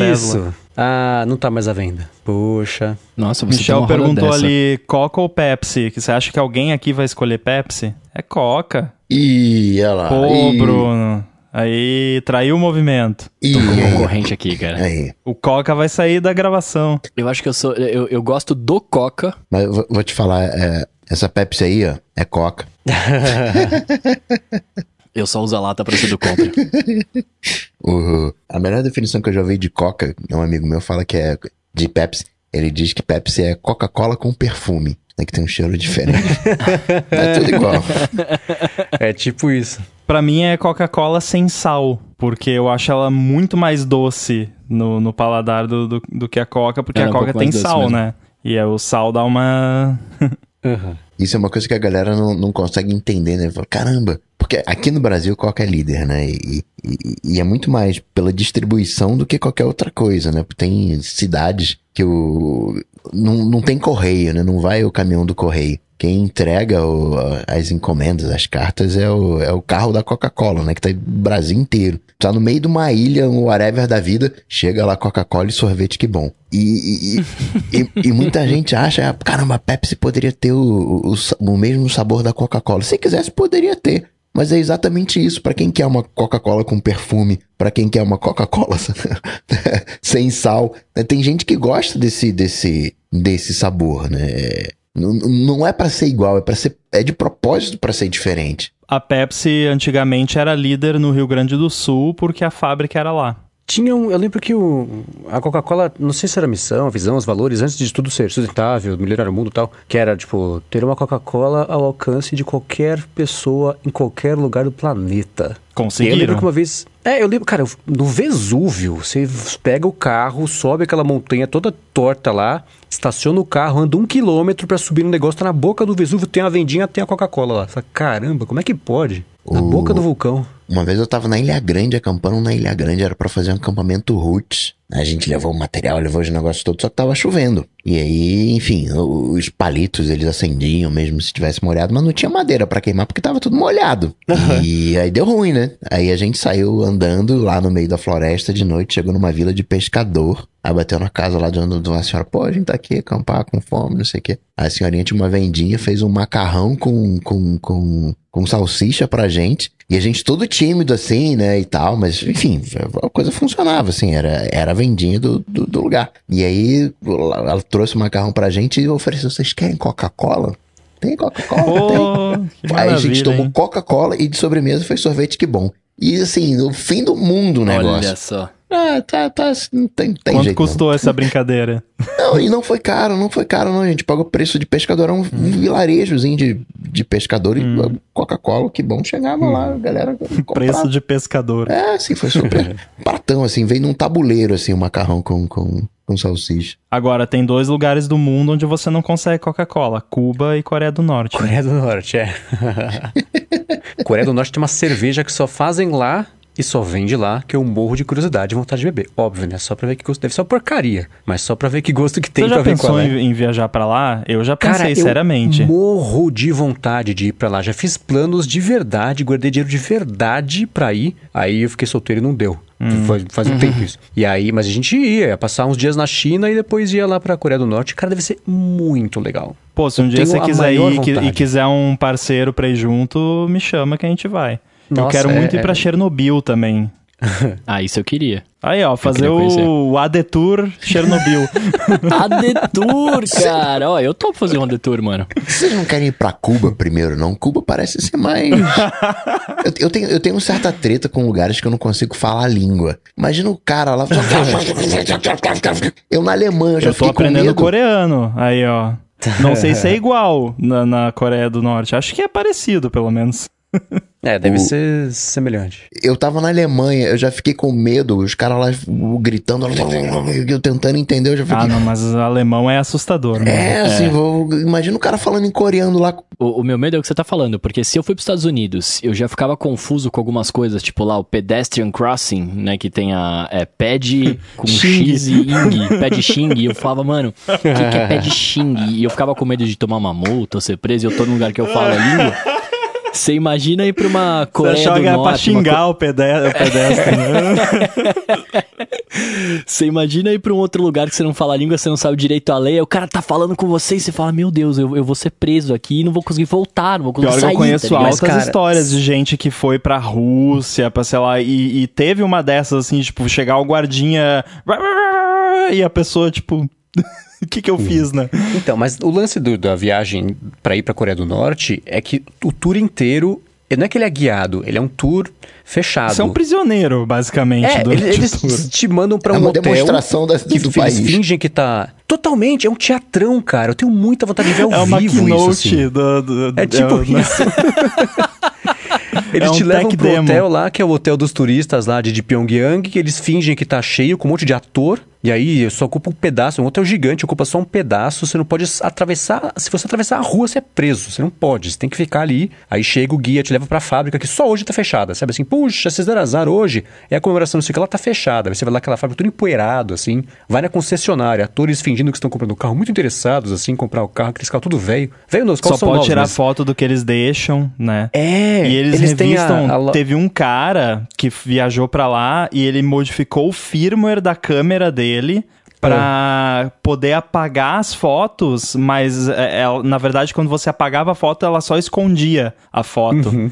Aí ele tirou foto de tudo que ele quis. Aí depois o, o cara lá foi revistar a câmera dele, porque eles fazem isso, eles revistam câmera, celular, tudo. E aí o cara foi vendo as fotos que ele não gostou e foi apagando na câmera do cara, mas, né, não, não tava apagando de verdade. Aí o cara voltou e fez um, um, um post galeria lá com, com todas as, Uhum. as fotos. Aí de repente esse cara some. O, o AD Tour É. tinha que ser assim: o Mendes ia na segunda, o Bruno na terça, o Rambo na quarta e eu na quinta, pra gente comprovar que era um, uma keynote, uma apresentação. pra, pra ver os mesmos atores. Aqui, aqui, ó, igualzinho aqui. Mesma roupa, mesmo tudo. Nossa, tenho muita vontade, gente. Você imagina, você tem vontade de ir pra lá. Aí vocês estão contando que é uma coisa programada, é um teatro, você não pode fazer o que não deixam e tal. Aí você vai com você e mais um bando de brasileiro. A gente tá vendo um momento político muito, muito diferente. A chance de alguém revoltado lá e falar, imagina, mas eu quero tirar foto. E aí os caras falam, então tá bom, essa turma inteira vai, vai na salinha ali.